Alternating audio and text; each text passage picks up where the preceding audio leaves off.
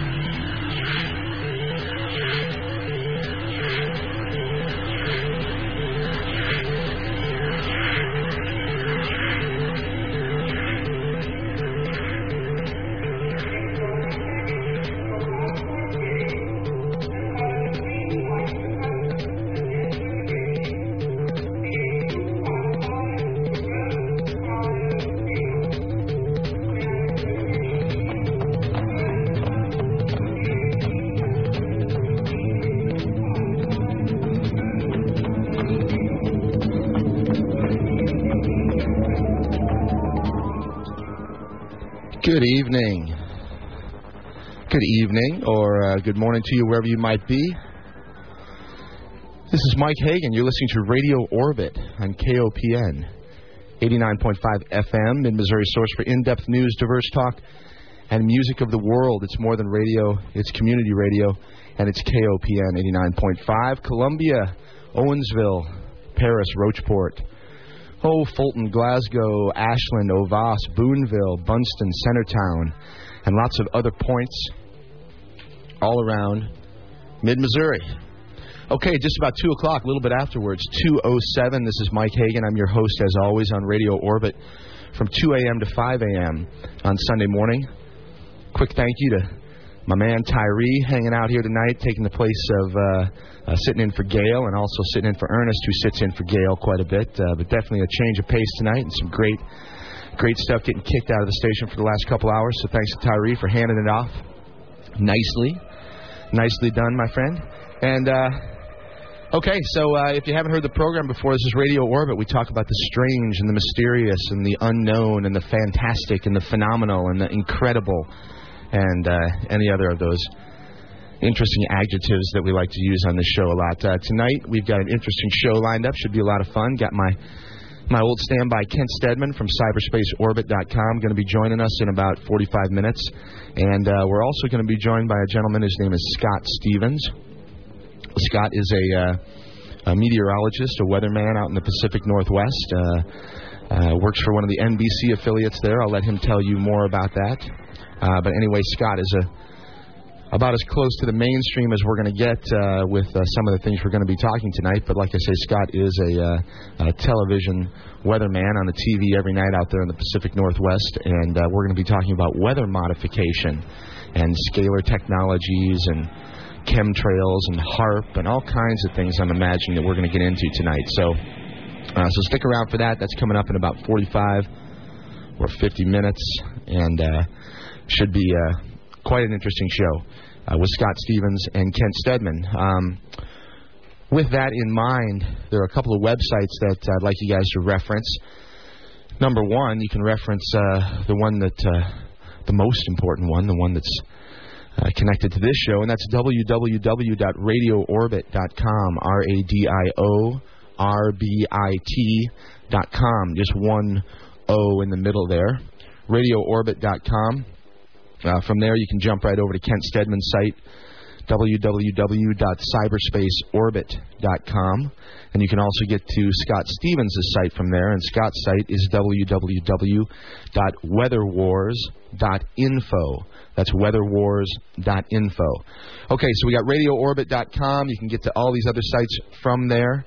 Uh, you can go to cyberspaceorbit.com or you can go to weatherwars.info. And uh, there's lots of interesting imagery up at these sites, and we'll be talking about some of these images as we get uh, as we get into the conversation tonight. Scott has lots of uh, photographs of the sky uh, that he's taken over the last few years, and uh, certainly some of those things are anomalous to say the least, and he's going to explain to us why they're anomalous and uh, uh, why we're seeing the things that we're seeing and why we should be seeing something else. Uh, so anyway, that's what we're coming uh, coming up with here in a few minutes, 45 minutes or so, talking to Kent Steadman and uh, Scott uh, Stevens. Uh, talking to those guys about weather manipulation. Okay.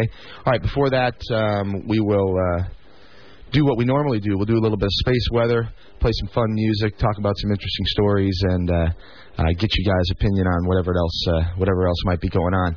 With that in mind, let's take care of the the essentials uh, real quick here and get them out of the way.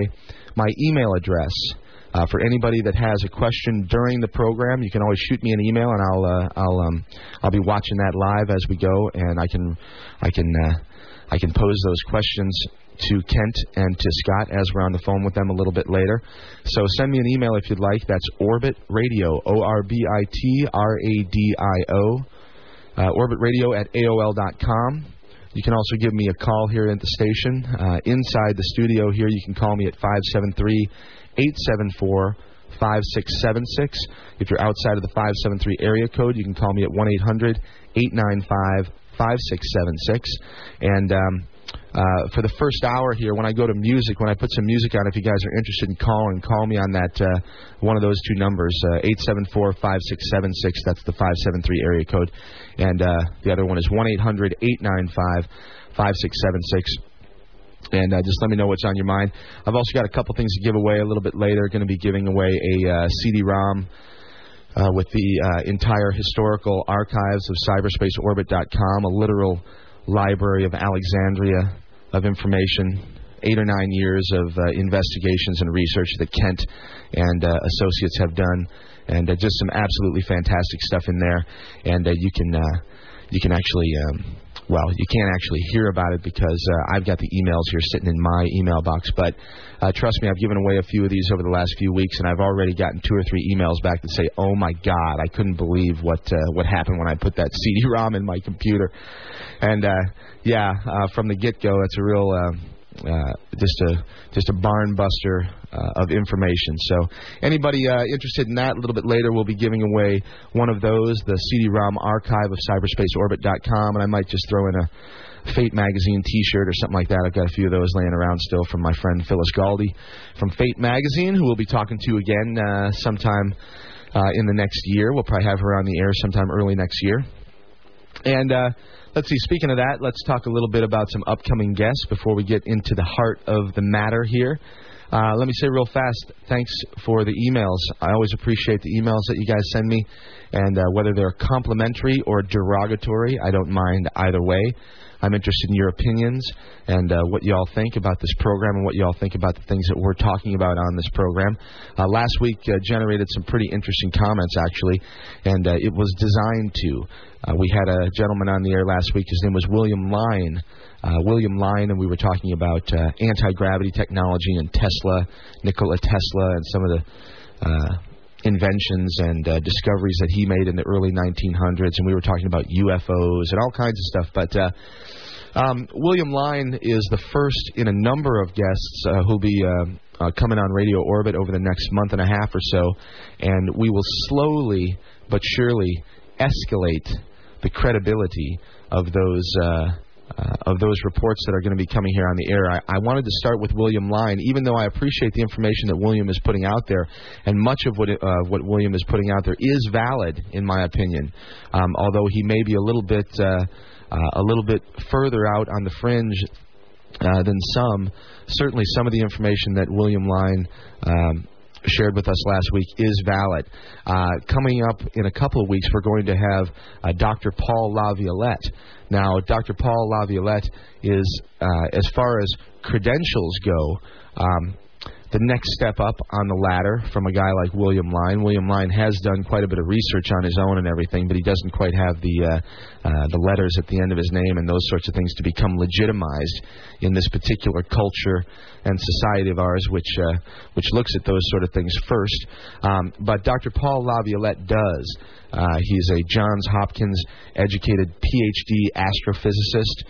Uh, he has uh, been published in numerous uh, scientific journals over the course of 25 years or so. He's written a number of books, and uh, he's another guy that's going to talk very openly about some of these technologies that everybody assumes do not exist.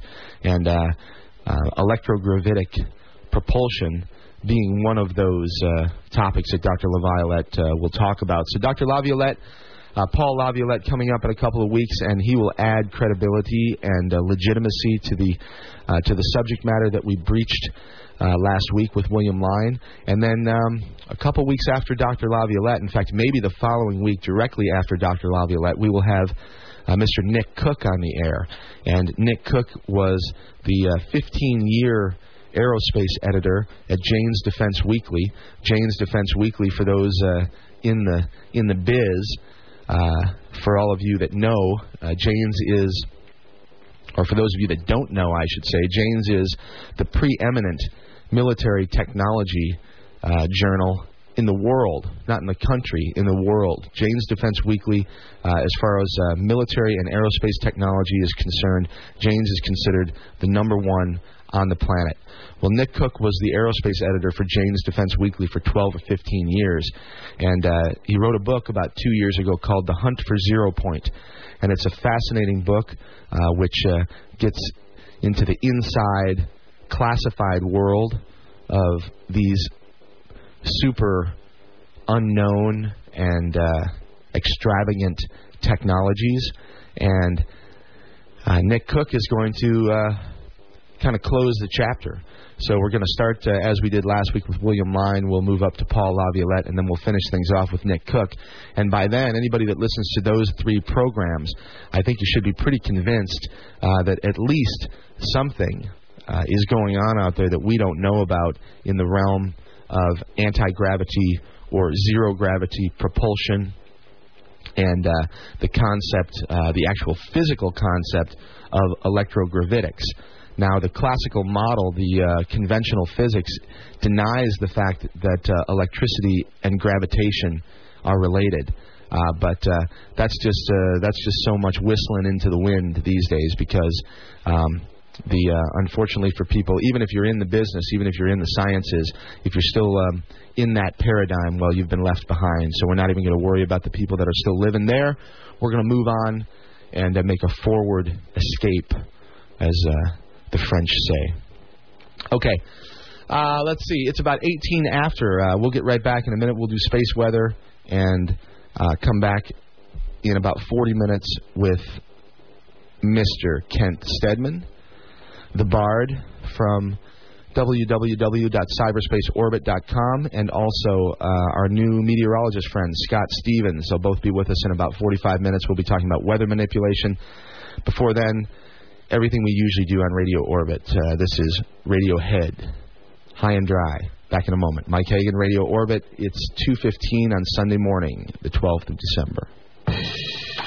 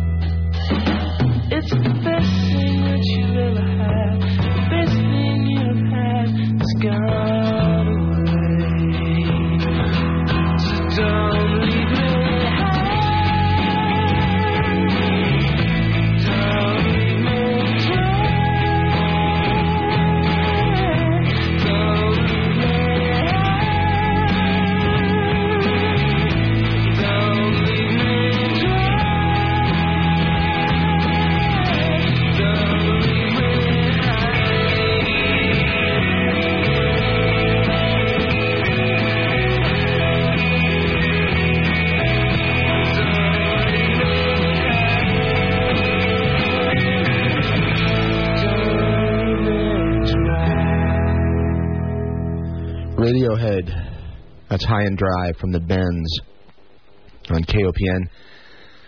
Radio Orbit. This is Mike hanging out with you 2 a.m. to 5 a.m.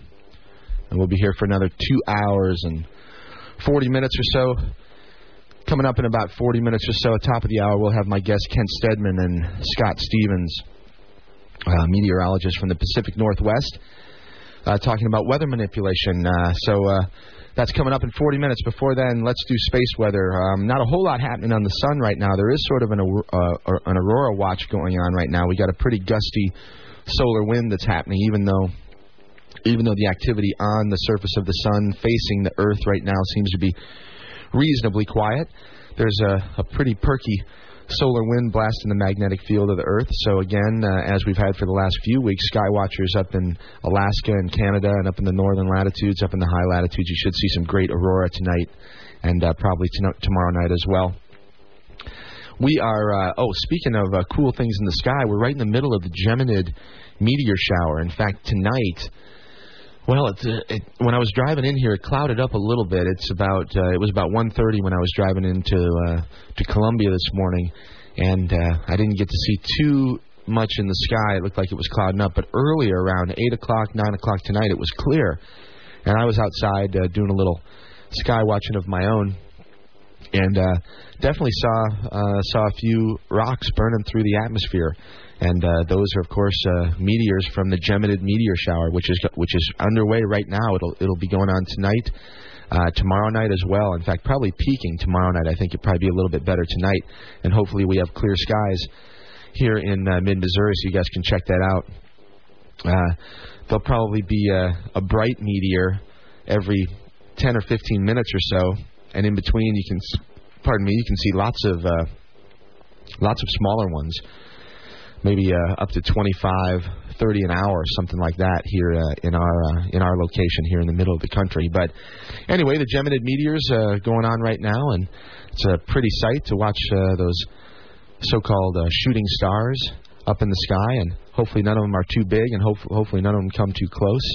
And uh, of course, there's nothing really to worry about that with the Geminids. We're pretty familiar with that particular meteor shower, and uh, it's really just dust and uh, very small pebbles and things like that that we're uh, experiencing right now. But we know that that's not always the case. There are near Earth asteroids, NEAs, as they are called, and uh, they fly by the planet every now and again, and sometimes they get awfully close, and sometimes they are quite large. And uh, so we watch those as well. We have a close call, as a matter of fact, um, with a uh, with an asteroid coming up on December 24th. A little bit of a Christmas present, a little cosmic Christmas present f- uh, for us. That is uh, 2004 VW14 is the uh, is the name that that asteroid has been given, and it'll it'll it'll come uh, w- within about five lunar distances of planet Earth, and uh, five lunar distances is about 100 is about 1.25 million miles. A lunar distance is the average distance between the Earth and the Sun, and if you want to be really technical, it's the average distance between the center of the Earth and the center of the Sun. Uh, I take that back, the center of the moon, of course. Uh, that's a lunar distance, and it's about 250,000 miles, give or take. So five lunar distances, 1.25 million miles. This particular asteroid is going to be coming that close, and that is actually quite close in uh, astronomical terms. A million miles is nothing, uh, just a just a whisker. So um, we'll uh, keep you up to that and uh, keep you up to date on that and talk about it if uh, anything comes up. But it's one that uh, the orbitals are pretty well known, and I doubt that it's going to come any closer than they expect it to. Uh, like I've said before, the ones uh, the ones that we don't know about are the more interesting birds. The ones that we do know about, of course, uh, uh, not a whole lot to talk about with those because we've already determined uh, what their flight path is. So, um, what else we have going on in the sky? Uh, Comet Machholz. Uh, there is a um, a comet that's called Machholz. C2004Q2 is its actual uh, actual designation, uh, but uh, uh, it's been named Machholz. They always name these after the guys or girls that discover them. Uh, but anyway, uh, Comet Machholz has been approaching the Earth now for a number of weeks, and it's bright enough where you can actually see it with the naked eye right now. If you look in the southeastern sky, just a few hours after sunset. Uh, you should be able to uh, see Comet Machholz. It looks like uh, it'll be it'll be near the uh, near the if you look uh, in the sky and see Orion, the constellation Orion. Look down towards the bottom, what you would consider the feet uh, of Orion, and down there you'll see a what looks like a star, but it'll be kind of fuzzy. And uh, that is actually Comet Machholz, and we're calling that the Christmas comet actually because it's going to get uh, it's going to reach uh, as close to us as it does get uh, just around Christmas time. So the Christmas comet, Comet Machholz, cruising by, and uh, we don't get naked eye comets that often, where you can actually see them with the naked eye. Now, if you put on a pair of field glasses or uh, pull out your uh, your little home telescope, you can actually have a pretty uh, pretty interesting sight.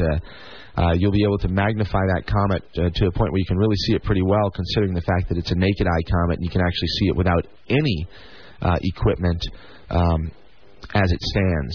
So that's one you might want to check out if you're into uh, sky watching, if you like looking at the stars and those sorts of things. So uh, that is about it for space weather. We've got uh, uh, one thing that was related. There have been a number of stories actually in the last week. A lot of stories I've seen about lights in the sky and UFOs and uh, and this sort of stuff. And they're always in the news, but for some reason over the last week, it really did seem like there was more of it than. Uh, uh, more of it than I've seen for a while. So I'll read just one story here for you. This is from uh, uh, a story in, in Australia, uh, something that happened over in Darwin.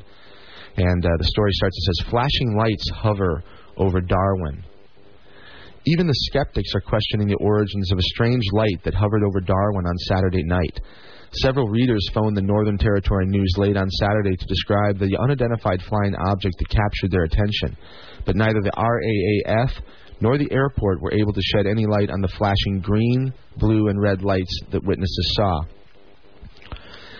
Laboratory technician Julie Lynn was relaxing on the balcony with husband Nigel at their Leanyer home when they noticed the UFO about 8:30. A, a self-described skeptic, Mrs. Lynn believes there's a perfectly reasonable explanation. It was fascinating to watch, she said, but I have no idea what it could be. Hmm, is that her reasonable explanation? Uh, I was quite looking forward to curling up on the couch and watching a movie, but it had our attention until we went to bed after midnight. It hovered in one place for at least two hours, but had moved significantly when we checked on it again before we went to bed. I can't believe there are UFOs or little green men out there. There must be an obvious explanation. And we weren't drinking, so it wasn't something that we imagined. The UFO was described as being shaped like three connected ball shaped spheres that flash blue, green, and red from as many as six different light sources. It first appeared in a southeasterly direction and was moving northeast. The Department of Defense spokeswoman Kelly Cooper said the UFO was definitely not a secret military project. Uh, the airport also denied the UFO could have been a plane waiting to land. So it wasn't a plane and it wasn't a uh, secret military aircraft. Uh, so uh, anyway, but uh, that actually makes me laugh. Uh, Department of Defense spokeswoman Kelly Cooper said the UFO was definitely not a secret military aircraft or RAAF related. You know, I have sort of a general rule for politics and the military and things like that. And it's basically uh, don't believe it until they deny it three times. And uh, if I had to guess, I'll bet that Kelly Cooper has denied that that was a. Uh, a secret military project at least three times, and in fact, nobody even asked if it was a secret military project. She just uh, generously uh, delivered that information. So, in any case, these things are always funny, and it does sound. If you heard the show that I did last week with William Lyne, and uh, people may think I'm nuts too, but uh, I had a similar experience right here in Columbia not long ago, uh, looking toward uh, from my home, looking toward the. Um, toward the northeast, and uh, there I've I've seen it a number of times. Uh, it's it's it actually looks like a star, and I me- I mentioned it on the program last week when we talked with William Lyne because I was trying to figure out what it is. But it looks uh, like a star, um, but it flashes green and blue and red, and uh, it doesn't move with the star field behind it. Uh, it will stay in one place for hours at a time, and then it will go away. And I don't know what it is, uh, but it's out there, and um, for those people who are interested, look, just look up in the skies. A lot of these things, man, you just look up. People just aren't looking up. and there are a lot of things that are happening over our heads uh, that we don't pay attention to and that we don't uh, we don't perceive uh, because they're just um, they're just not on our radar screen, and that might be a um, that might be a good analogy because tonight we're going to be talking about weather manipulation and we're going to be talking about radar and things like this and and things that happen over our heads that we're not familiar with. So, uh, skeptics, that's fine. You can be a skeptic. I have no problem with it. Uh, to discount something though completely and fully out of hand without investigating it yourself uh, or without having a full explanation, um, that's something that I disagree with. So. Uh, so in any case, uh, lots of weird stuff going on up there in the skies, and that was just one example. There's all kinds of wild stories this week about UFOs and uh, lights in the sky in the news. So I just wanted to read that one to you because I thought it was kind of uh, kind of interesting. Okay, what else do we have to talk about here? Um, one more time, the phone number here in the studio is uh, five seven three eight seven four five six seven six, and uh, at the top of the hour. Um, when we go to break, I'll probably give away that CD-ROM of uh, Cyberspace Orbit archives and a Fate Magazine T-shirt or a T-shirt. We'll do that at the beginning of the hour, and uh, so keep that phone number handy: eight seven four five six seven six, area code five seven three, and uh, one eight hundred eight nine five five six seven six if you're outside of the area code. All right. Uh, let's see what else. Uh, here was an interesting story that I saw that I just thought I'd read. Um, and it's uh, relevant to some of the things that we talk about here on this program. I don't think it's really a, a very clear picture, but we can talk about it a little bit afterwards, maybe. Uh, it's called Only a Dream. Can a person get revelation while asleep? Everyone dreams, but can God but can God communicate with people through dreams? Can the dead communicate with the living? Bible passages answer the first question with a yes. Both Joseph and the patriarch, uh, both, both Joseph the patriarch and Joseph, husband of Mary, had the will of God made known to them through dreams. Job 33:14-16 also says that God can speak to people in dreams. If there be a prophet among you, the Lord will make myself known unto him in a vision and will speak unto him in a dream. And that's said in Numbers 12:6. Uh, some religions teach that God once spoke to people in dreams, uh, but doesn't any longer. There is little need nowadays to revive the laws and canons exacted in past ages against divination through dreams, according to the Catholic Encyclopedia. Hmm. Anyway, this could go on and on. Uh, the story uh, continues. The Church of Jesus Christ of Latter day Saints doesn't rule out the possibility that some dream based revelations still exist for the faithful. Inspired, inspired dreams are the fruit of the faith, they are not given to apostate peoples. Now, all of these have, an, uh, have a, everybody is putting a religious bent on this stuff, uh, not uh, and neglecting the scientific uh, description of dreams, which is quite quite simple and quite uh, explainable now, uh, especially in the realm of quantum uh, quantum physics. Uh, but the uh, the simple fact, in my opinion, is that sure we are communicated with in dreams. Dreams are nothing more than the imagination taking flight. And what is the imagination? Well, in my opinion, the imagination isn't something that is uh, generated inside, particularly your own head, the imagination is real. And everything that you can imagine is real, somewhere, sometime, in an infinite universe, in an infinite space, in an infinite time. Well, then all things are real. All things are reality. All things are true. And uh, dreams are a tapping in to that notion, that field of non locality where everything exists as thought and idea and reality at the same time. And uh, that's what dreams are. And uh, there are uh, there are friends, and you can learn a lot from your dreams. We had a pretty interesting program on a few months ago with gentleman named John Craneshaw and uh, a woman named Kelly Naylor. They were here from the School of Metaphysics right here in Columbia. We talked about dreams and dream interpretation and got into some of this stuff. But in any case, uh, you can, um, uh, if you're not interested in subquantum kinetics and quantum physics, well, you can always talk about archangels and uh, that's fine too. Uh, a description is a description, uh, but the act itself is happening, and a rose by any other name uh, is still a rose. So, anyway, uh, we will um, move on to something else. What else? One more thing. Oh gosh, you know we've been talking about over the uh, over the last few weeks. There was um, a discovery made that uh, we were talking about. We were calling them hobbits. These little fellas that were discovered off uh, on an island off the coast of Fiji, um, and it was a huge anthropological and archaeological find where uh, an, uh, a species, a brand new species of proto-human or human. I don't know what you want to call it. It's very hard to classify because they uh, um, physiologically really don't look that much like the modern day human, which is uh, if they classify it as Homo sapien, uh, that would be pretty interesting. But anyway, um, they uh, they are still in the news, and lots of interesting things happen. There are people that now are saying that these people are still alive and that they still uh, they still have uh, a civilization in the in the forest there.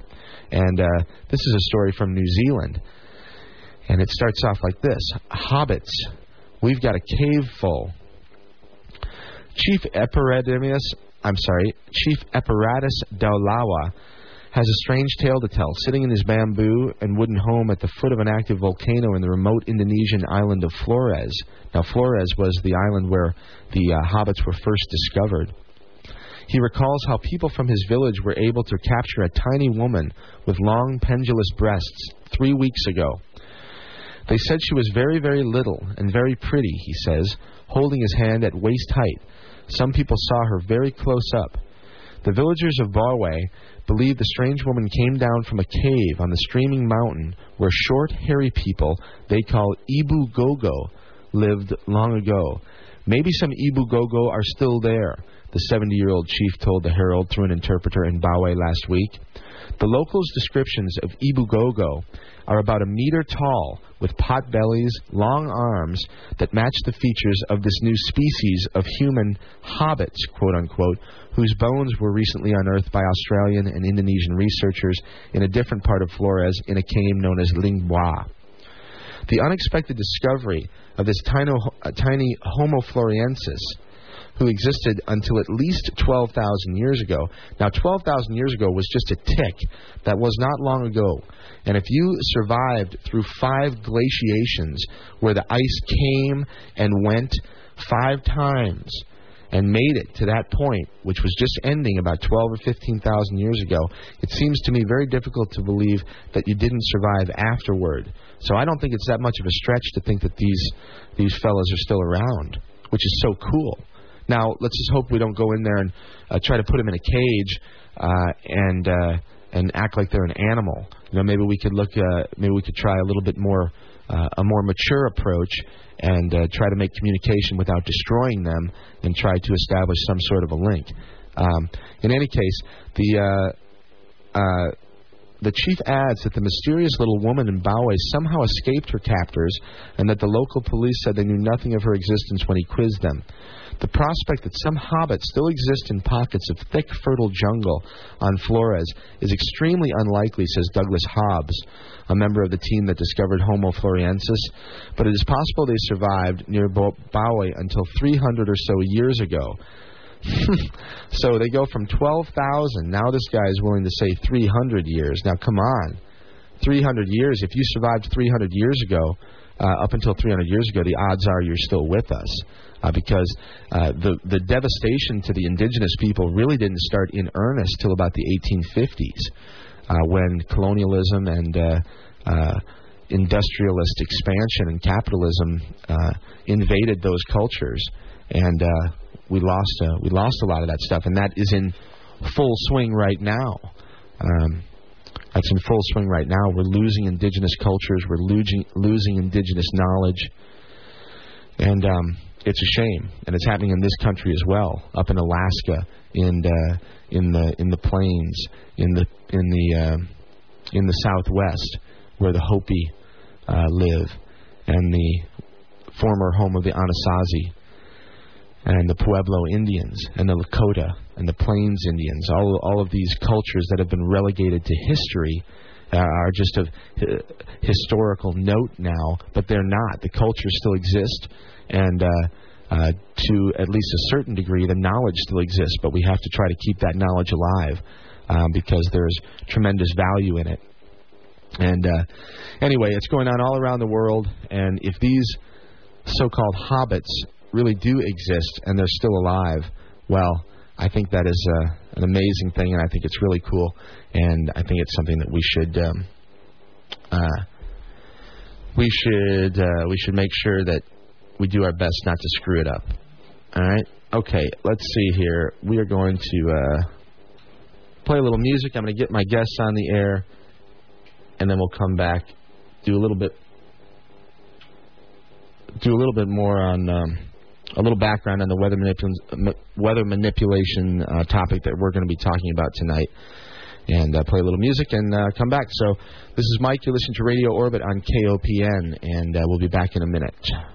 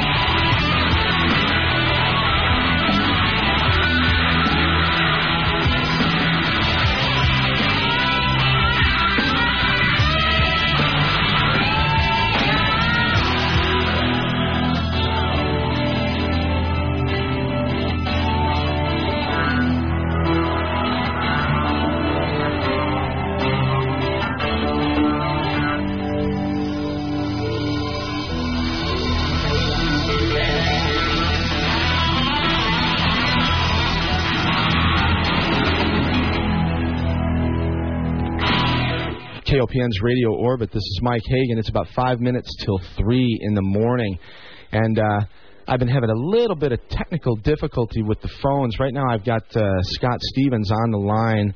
Um, I'll bring him on in just a few minutes uh, from now, but I'm having a little difficulty getting him and Kent on the line at the same time, and it's the first time that I've ever had to do this three-way thing. So I'm going to try to figure it out at the next break, but uh, uh, before then, um, I'm going to do a little bit of background. We'll talk to Scott. We'll do an intro with him and uh, talk a little bit with him, and then uh, try to get Kent back on the line. And if we can't do it, we can't do it. So that's just the way it goes. Uh, uh, so let's uh, get right back to it here. Now, our topic for I want to do a little bit of background. Our topic tonight is going to be weather manipulation and uh, uh, some of the things related to that. And I'd like to uh, just read a little bit of background here. There was actually a um, a project back in 19, 1996. There was something that we came across uh, that Kent actually had posted up on uh, Cyberspace Orbit a long time ago, and it's probably still there somewhere. But it was called uh, it was called Weather as a Force Multiplier, uh, owning the weather in 2025. That's what it was. Uh, that's what it was called, and I'd like to read a little bit of the, of that for you real fast here. It. Um, it was actually a military presentation. It was done by uh, uh, a couple of uh, or a number of military personnel, colonels and majors, and, uh, people at that level, officers, and it was uh, quite an extensive report. And I'm just going to read the executive summary here real fast, and that should make it real clear. It's uh, many, many pages long, the entire report, but but this is the executive summary, and it says in 2025, and as a uh, as an aside, the dates on these things I always ignore. In fact, usually when uh, when when I see papers like this hit the uh, uh, hit the public uh, or hit the mainstream, uh, I usually assume that the technology that, that was involved in those particular papers is already operational, and that's just me. But I just know too much about the past um, developments of some of this technology and how long it's typically kept under wraps until it's actually uh, actually released into the into the public, and it's usually released into the public um, when the technology is no longer uh, the uh, state of the art. It's usually released when the technology is passe, and then the uh, uh, then it's fine to tell everybody about it. So, anyway, I digress. In 2025, U.S. aerospace forces can, quote unquote, own the weather by capitalizing on emerging technologies and focusing development on those technologies to warfighting applications. Such a capability uh, offers the warfighter tools to shape the battle space in ways never before possible. It provides opportunities to impact operations across the full spectrum of conflict and is present to all possible futures. The purpose of this paper is to outline a strategy for the use of a future weather modification system to achieve military objectives rather than to provide a detailed technical roadmap. A high risk, high reward endeavor, weather modification offers a dilemma not unlike the splitting of the atom. While some segments of society will always be reluctant to examine controversial issues such as weather modification, the tremendous military capabilities that could that could result from this field are ignored at our peril. From enhancing friendly operations or disrupting those of the enemy via small-scale tailoring of natural weather phenomenon to complete to the complete dominance of global communications and counter space control, weather modification offers the warfighter a wide range of possible options to defeat or or, co- or coerce an adversary. Coerce. Hmm, I wonder how they might do that. Maybe with famine or something. Some of the potential capabilities of a weather modification system could prove to be a warfighting commander in chief. Or uh, I apologize. Some of the potential capabilities a weather modif- modification system could provide to a warfighting commander in chief are listed in Table One. Now, our current pre- pre- pardon me, our current president considers himself a war president. He says it all the time. Now, this was written in 1996, and that was the that was the line, one of the lines from the executive summary. It says right here. The following are some of the potential capabilities a weather modification system could provide to a warfighting commander in chief. And he lists those in Table 1. Technology advancements in five major areas are necessary for an integrated weather modification capability advanced nonlinear modeling techniques, computational capability, information gathering and transmission, a global sensor array, and weather intervention techniques. Some intervention tools exist today, and others may, de- may be developed and refined in the future. So that's the executive summary of. Uh, Weather as a Force Multiplier, Owning the Weather in 2025. And this is a United States Air Force document. And um, I'm going to read one other quote before we bring uh, Scott on the air here. We'll actually probably play a song at the top of the hour, and then we'll bring Scott on. I'll try one more time to get Kent. And um, uh, but uh, think about this before we get to uh, before we get to our guests. Okay, this is a quote uh, from a Department of Defense news briefing. Uh, this is Secretary of Defense William S. Cohen. He was the Secretary of Defense under President Bill Clinton. And uh, this is during a question and answer uh, answer period at the Conference on Terrorism, Weapons uh, of Mass Destruction, and the U.S. Strategy. This is at the University of Georgia at Athens, April 28, 1997. The former U.S. Secretary of Defense, as he was the Secretary of Defense, this is what he was quoted as saying. Others are engaging even in an echo type of terrorism whereby they can alter the climate, set off earthquakes, volcanoes remotely through the use of electromagnetic waves. So there are plenty of ingenious minds out there that are at work finding ways in which they can wreak terror upon other nations.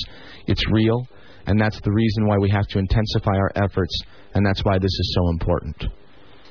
That was Bill Clinton's Secretary of State, uh, Secretary of, De- of, Defense, I take that back, William Cohen in 1997, uh, talking about the possibilities of uh, uh, electromagnetic weaponry and such being used uh, in weather modification and those sorts of things. So, all right, this is Mike. You're listening to KOPN Radio Orbit. it is 3:05.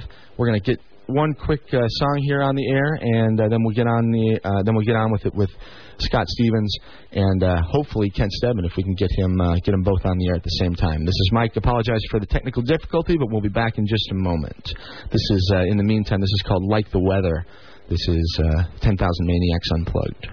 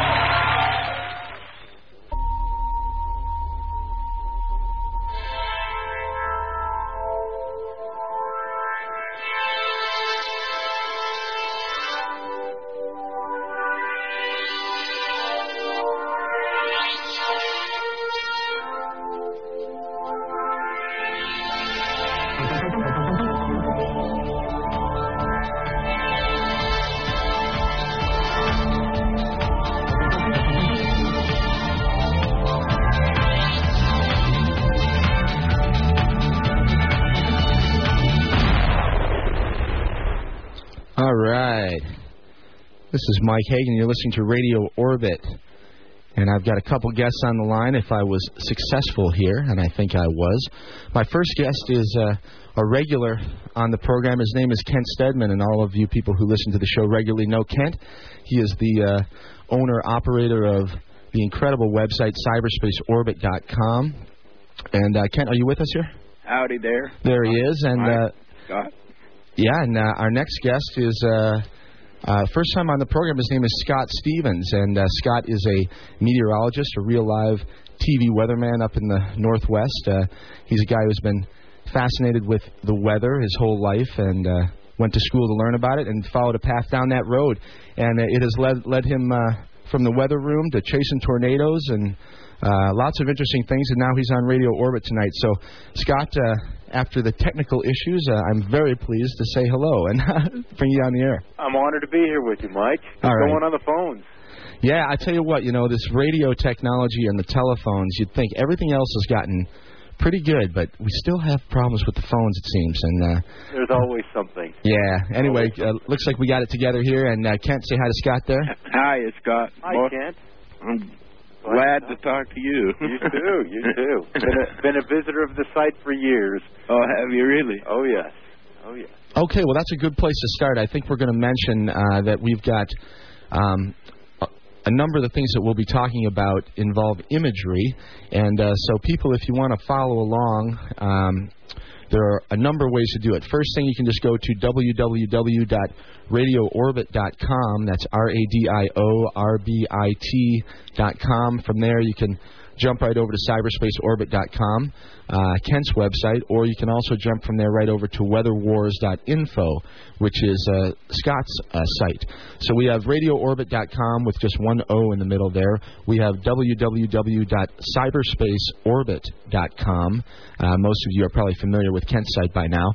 And then uh, Scott's site is www.weatherwars.info. Uh, so uh, with that said, um, uh, yeah, we got all kinds of interesting th- interesting things to talk about tonight, you guys, and um, uh, people know pretty much uh, Kent about you and about where you've come from, and and we'll uh, once we get going, we'll people will understand why why you're on the air with us uh, with Scott tonight because you've been following a lot of this stuff for a long time as well. Um, but for people who don't know you, Scott, why don't you give us a little bit of background, just real quick, just so we can frame out your uh, history and uh, and what you're about and what and how you got interested in all this stuff. So. Boy, I mean, weather's been an interest of mine since since I was a kid. Um, scouting was probably the one thing. Doing the weather merit badge, I got hooked up with one of the local weathermen, uh, one of the one of the local affiliates out here in Idaho when I was what 13, 14 years old. So it, it's been in my blood since uh, since I was just a kid. And uh, I, I've always kind of had the direction that I either was going to be a pilot, an astronaut, or a weatherman. right. So I mean, I, I either way, I was looking up, and uh, I ended up weather weatherman because I paid attention on career day, and I would get to stay home at night. And sometimes, and in some jobs, the salaries aren't too bad. So uh, I ended up uh, going to Kansas to go to school, which too far from where you are, and uh, and chased some storms, and then did a couple of stints in Omaha, Nebraska, and then Tulsa, Oklahoma, Albany, New York, and then back out here, uh, far, far closer to home uh, in the Mountain West, and boy, I, I, there's a lot of information that came across me. You know, I've always been the kind of a person that I'm reading. I'm just always reading. Mhm. Things fascinate me that other people just aren't interested. and I don't know why, but I just, I, it, my curiosity is insatiable. Yeah, And, right. and I wish more people were like that because this would be, uh, well, it's already an interesting place, but I think it'd be a far more peaceful world. Um, uh, just a lot of information came up about contrails and chemtrails. And uh, also in technology, Tom Bearden's page about the ability to alter weather. And I don't know that I, I took it all seriously. Uh, the information was out there, and you, you can't just dismiss something because you don't have a great enough awareness to understand it. And so you file the information away and hopes that in some time in the future that information has some importance to you hmm and that's that's kind of what happened with me is that the pieces rapidly fell into place um, earlier this year about what was going on in the skies. It all had a place whatever project was out there, there was there it had a it it, it had a purpose. It had a purpose and hence a place in this massive jigsaw puzzle that we're all sitting down here on the ground trying to figure out.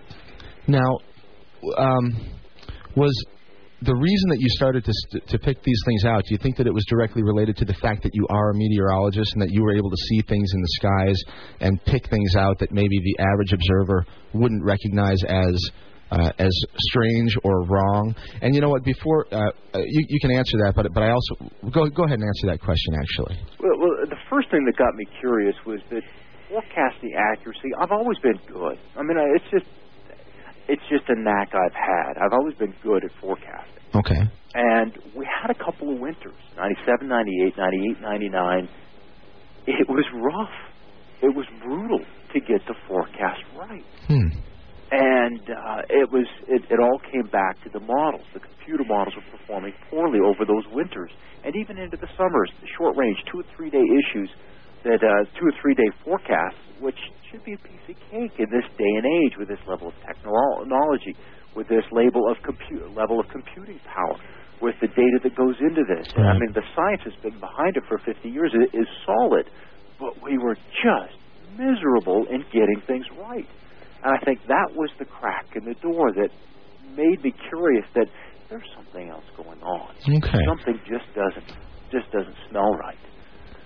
So All right, all right, and and currently, um, and you and you can talk about this as much or as little as you like. Uh, you're you- you're uh, is is that still a current position of yours? Are you still forecasting weather right now? Oh yeah, oh yeah. Hey, it pays the bills. Okay, so that's what you do You for a bet. living. You bet. All right. You bet. I Okay. mean, there's there's other things I'd rather do, but this pays the bills for that. Right, and that's your and that's your profession, and that's what Yeah. you're stuck with. Okay, all right, I understand that. Okay, um, now for Kent, I'm going to talk a little bit, real fast, Kent, about how why all three of us are on the on the line together, and and uh, and how that kind of happened, and um, it starts with the hurricanes. I think. Would you agree?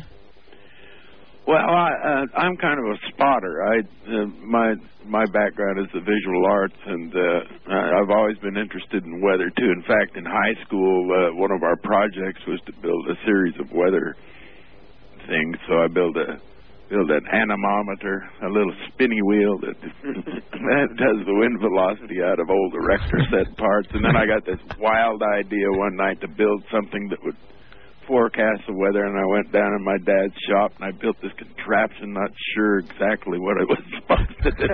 and then I presented it to my science class and the teacher just about fell over backwards laughing. But uh, I'm more of an imaginative type. My background is in the visual arts, so my assignment is to just kind of look and see what's out there, and then fetch it back and dump it on the doorstep. And uh, I've seen some things that just given me a whole boatload of questions that I hope maybe the three of us can can figure out here. For instance, we've seen uh, uh, we've seen like uh, I've the most amazing thing to me is I've been seeing kind of a geometric overlay on Mhm. on the weather systems now for quite some time. Like uh, in the Atlantic, we saw approaching the Azores, we saw a big opening in the in the normally amorphous weather pattern. There was this big pentagram right in the middle of everything. Right. And in the Pacific, uh, a couple of years ago, we saw these set of concentric rings. Uh, they look kind of like a moire pattern, like a you know Mhm, when you mhm. when you take two pieces of screen door and you twist them around.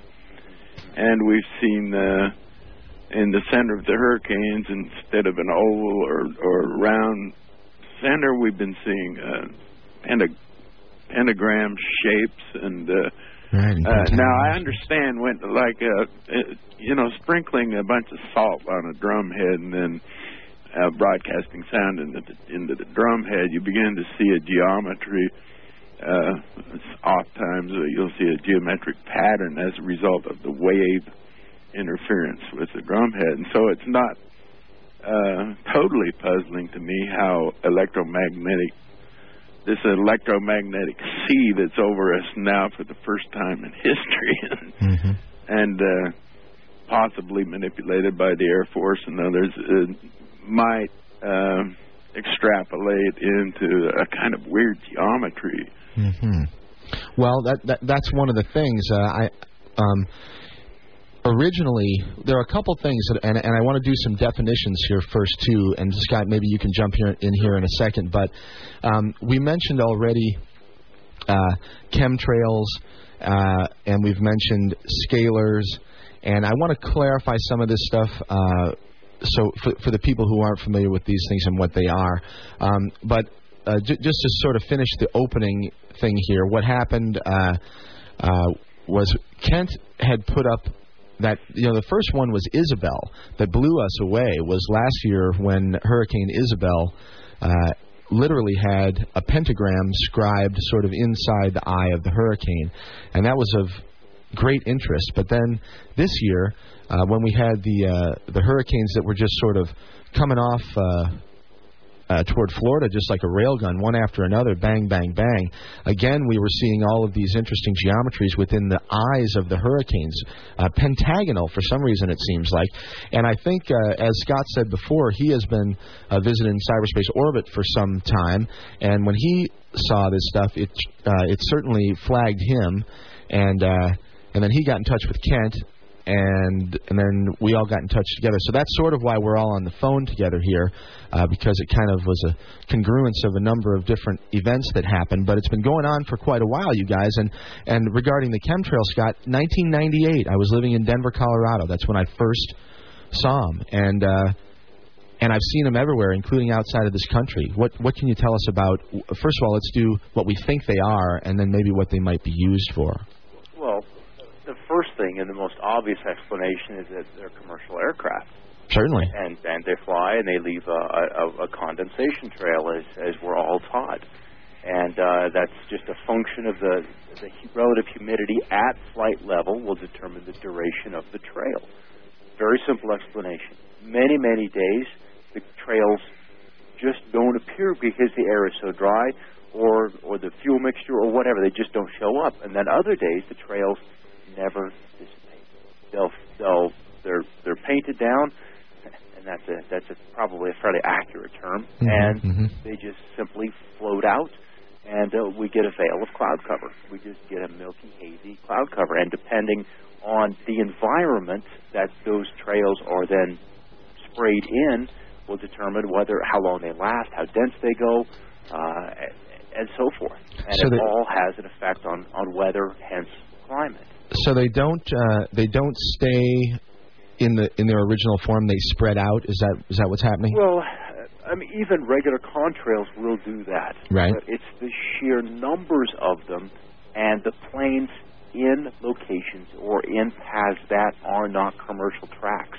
Here in eastern Idaho, we don't get north-south traffic. There's south of us is Salt Lake City, but you're not flying down in a 747 from Butte, Montana, Mhm. or from Regina, Saskatchewan. You just don't do that. So these these craft are flying a grid pattern, and they're leaving contrails which do not dissipate.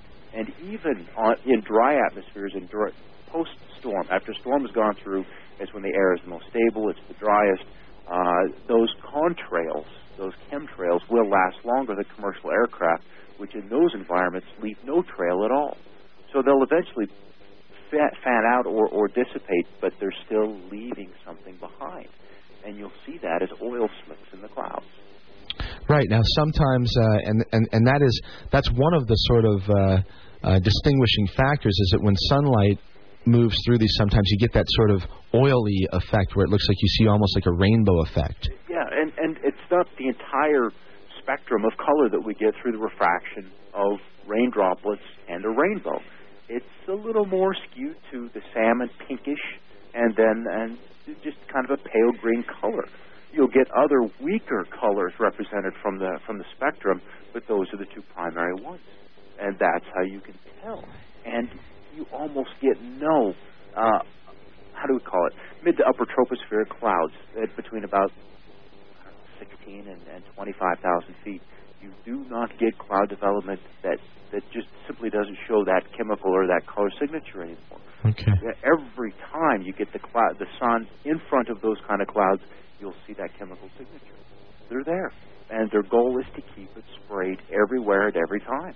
Yeah, the the scope of the project just blows me away. I mean, everywhere traveling around, I was in Santa Cruz and, uh, and out on the streets, people were walking around and they were spraying over the top of everybody, and then people were watching, making comments, you know, and, and uh, uh, it's everywhere. It's everywhere, and like you say, the here in Seattle, the the, the aircraft are really way up there, and they're not flying in necessarily to the Seattle airport.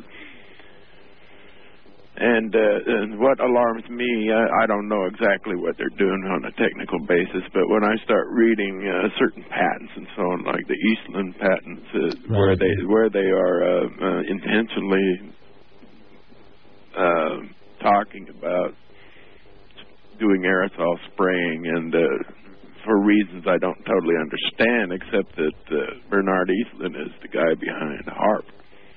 And if you link that to the Air Force paper that we've been reading recently, and the, it might have something to do with the ducting of electrical currents, and, uh, creating some kind of weird atmospheric capacitor. But then I'll just have to shut my mouth because I'm not sure I can, Well- I can specify what. uh, Ken, you know, if they would share the information, the purpose of the mission for us, then we could discuss it, you know, with more, I, I, I don't know, honesty, with more truthful information, rather than sitting down here on the ground and getting little snippets of information here and there, and trying to use conjecture and trying to use logic and trying Right, to use right, our right. common sense to put together the story. right. You know, And- and, and if they want us to discuss this openly and honestly, then we have to be we have to be treated as citizens of this country and not herds.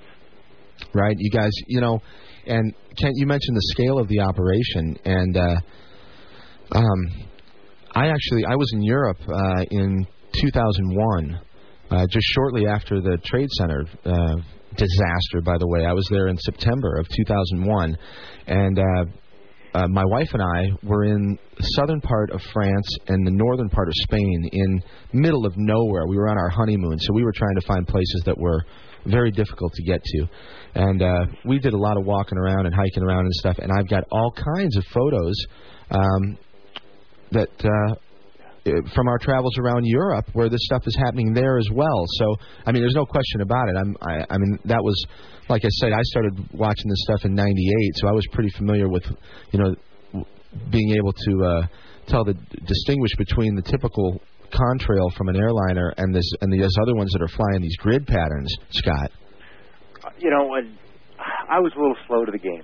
I uh, had visited uh, a lot of those sites and had come across the information and thought, yeah, yeah, but know, until you see it yourself, until you see it, you know, it it doesn't have quite the impact. You can see all of the contrails in the sky, but until you sit down, take the time, and figure out which plane is going where, where it might have come from, and living on the West Coast, or at least closer to the West Coast, you can isolate a lot of the directions of the traffic.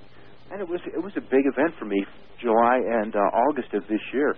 Um, I started taking pictures, started taking pictures, and Hmm. there was one plane, August 28th, flying overhead early afternoon. The whole breadth of the wing of this 747 was glowing, glowing. Like, okay, that's one of them. And uh, from that point on, every contrail had my camera zoom lens put at it.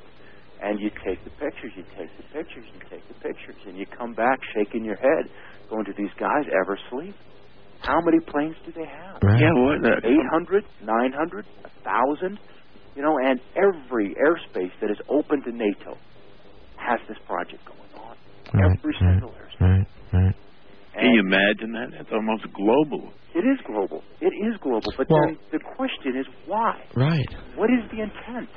What are we intending to do by dumping these millions of tons of gook in the sky? Is it is it reducing sunlight? Is it global warming? Is it biological? Is it pathological? right. Is Or, it or, or is it technological? Technical. Uh, you know exactly. Is it to reduce the effects of, of scalar weaponry? Is it to reduce certain uh, wavelengths of sunlight? Is it uh, who knows? Okay, well that, that, that that's a good place to uh, to to ask another question then. We've been talking uh, about uh, some sort of a project where planes are flying and and and, either spraying or or, or leaving. Uh, something in the sky that's not n- not a typical contrail. We're also we, we also mentioned scalar. Um, Ken, this might be one. Uh, well, between the two of you, let's try to come up with a reasonable definition of scalar and what that technology means, and whether it's even real. And and and I'm not even sure that it matters, to be honest. I had a guy on the air last week who was really discounting the idea of scalar uh, technology for, and he had his reasons or whatever. I, quite frankly, I don't have the. Uh, Come on, the establishment didn't acknowledge that the Wright brothers had flown for five years. Oh, and I couldn't I couldn't agree with you more, Scott. But You know, what I'm it- saying is that regardless of the technology, something is happening. I don't care if it's Well, you yeah, know, we're, if it- we're, we're beyond the discussion does it happen or doesn't happen. Right. It happens. We have to accept it. We have to understand the technology and what it's being used for. We have to get beyond the, the bickering about whether it's real or not. Okay, well then let's talk about that technology and what and what it is and how it works and all that stuff. Do you want me to give a seat of the my Yeah. layman's seat of the pants? Yeah, yeah, jump in, Ken. Well, I, you know, I asked around, and, and you know, every time I ask a question about scalar technology on my website, I get all these letters saying it doesn't exist. Therefore, I think something is happening uh, because uh, the reaction is so intense, and the, you know, it's kind of like a litmus test. Right. And so I asked some people. A friend of mine is ex uh, uh, military electronic intelligence. I asked him about it, and he said, "Well, he said, imagine two rams coming down a valley on the either side of a the mountain range uh, in combat, and they come down to the center of the valley and they butt heads, bam, and with equal force." And he says, uh, on in one aspect, it looks like the force has canceled itself out, neutralized itself, but in the other aspect, there's a tremendous amount of force. And he compared that to scalar technology, the ramming, ramming of uh, uh, transmissions in such a way that it creates a kind of super potentiality. In other words, it's uh, I can only think of. Uh, my high school physics, a kind of voltage that will pop up someplace else. Hmm.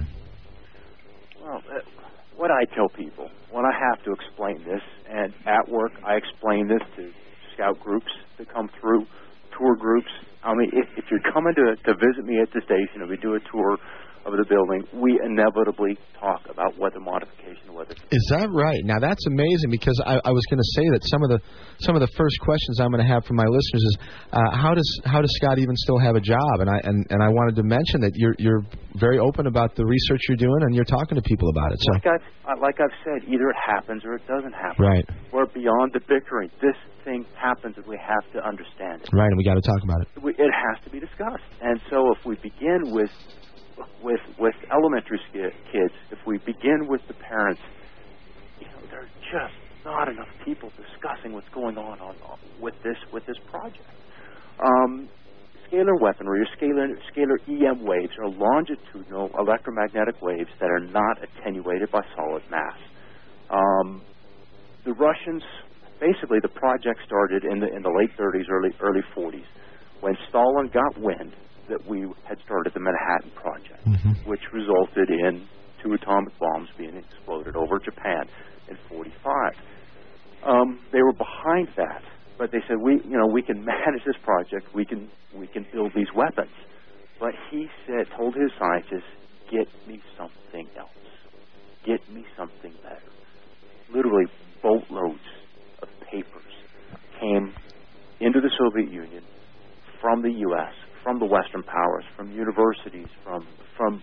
I mean, it was research, and their scientists, thousands of them, poured over the papers, poured over the documents, looking for inaccuracies, mistakes, um, problems that didn't get solutions, and they spent millions of man hours on this project. The equivalent of seven Manhattan projects went into the development of scalar weaponry. Wow. And what they did was mated quantum theory with classical physics. That connection has been made and has been made for more, well, it was made more than 60 years ago. Right. Now I agree with you there. certainly. And Western science has yet to acknowledge that. That our theory of thermodynamics, conservation of energy. All of these theories are are and remain flawed in textbooks taught to students today here in the states and in the Western Yeah, world. no question. And until that's rectified, we remain at a distinct disadvantage to the Soviet system. Hmm. Um, so what happened is they began developing this technology. They deployed these strategic scalar interferometers in the northern latitudes around Russia, and there are many of them.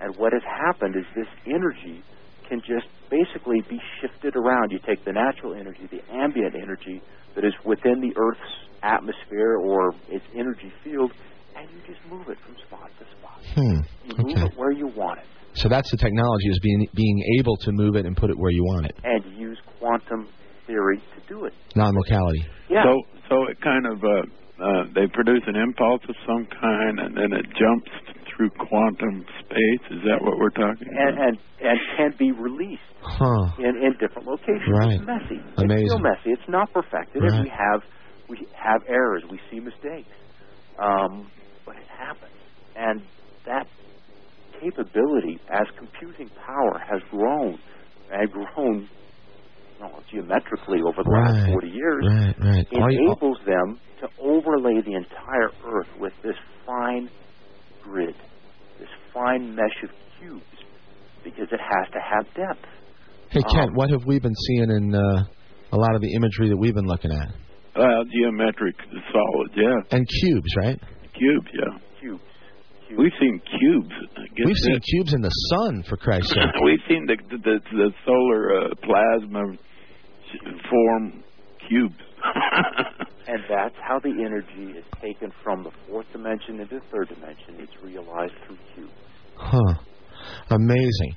And- Okay, well, look, you guys, that's a good place to take a break here, I think. Um, when we come back, we will uh, continue our conversation here with meteorologist Scott Stevens and uh, Kent Steadman. And maybe we can look at some of the images. So I'll mention the websites again. Uh, the best bet uh, for the images, I think, is to go to www.cyberspaceorbit.com. Uh, and uh, right at the top of Kent's page, there's a link over to Scott's page, and Scott has a lot of stuff up there as well. So uh, you guys, um, maybe uh, off the air, you can talk and um, or we'll talk and decide what we want to look at or whatever. But anyway, we'll, we'll come back and talk some more about all this stuff and look at some of these images and. Um, Real interesting stuff. I, I, uh, both of you, thanks again for being here. This is going to be great. We've got plenty of time to talk about this stuff, and we'll get uh, we'll get deeply into it. Okay. All right, cool. Uh, back in a minute. This is uh, Mike Hagan. You're listening to Radio Orbit. It's the 12th of December, and it's about 3:35 a.m. Uh, we're listening to uh, Kent Steadman and Scott Stevens. Back in a minute. In the meantime, this is U2 with "Bullet the Blue Sky."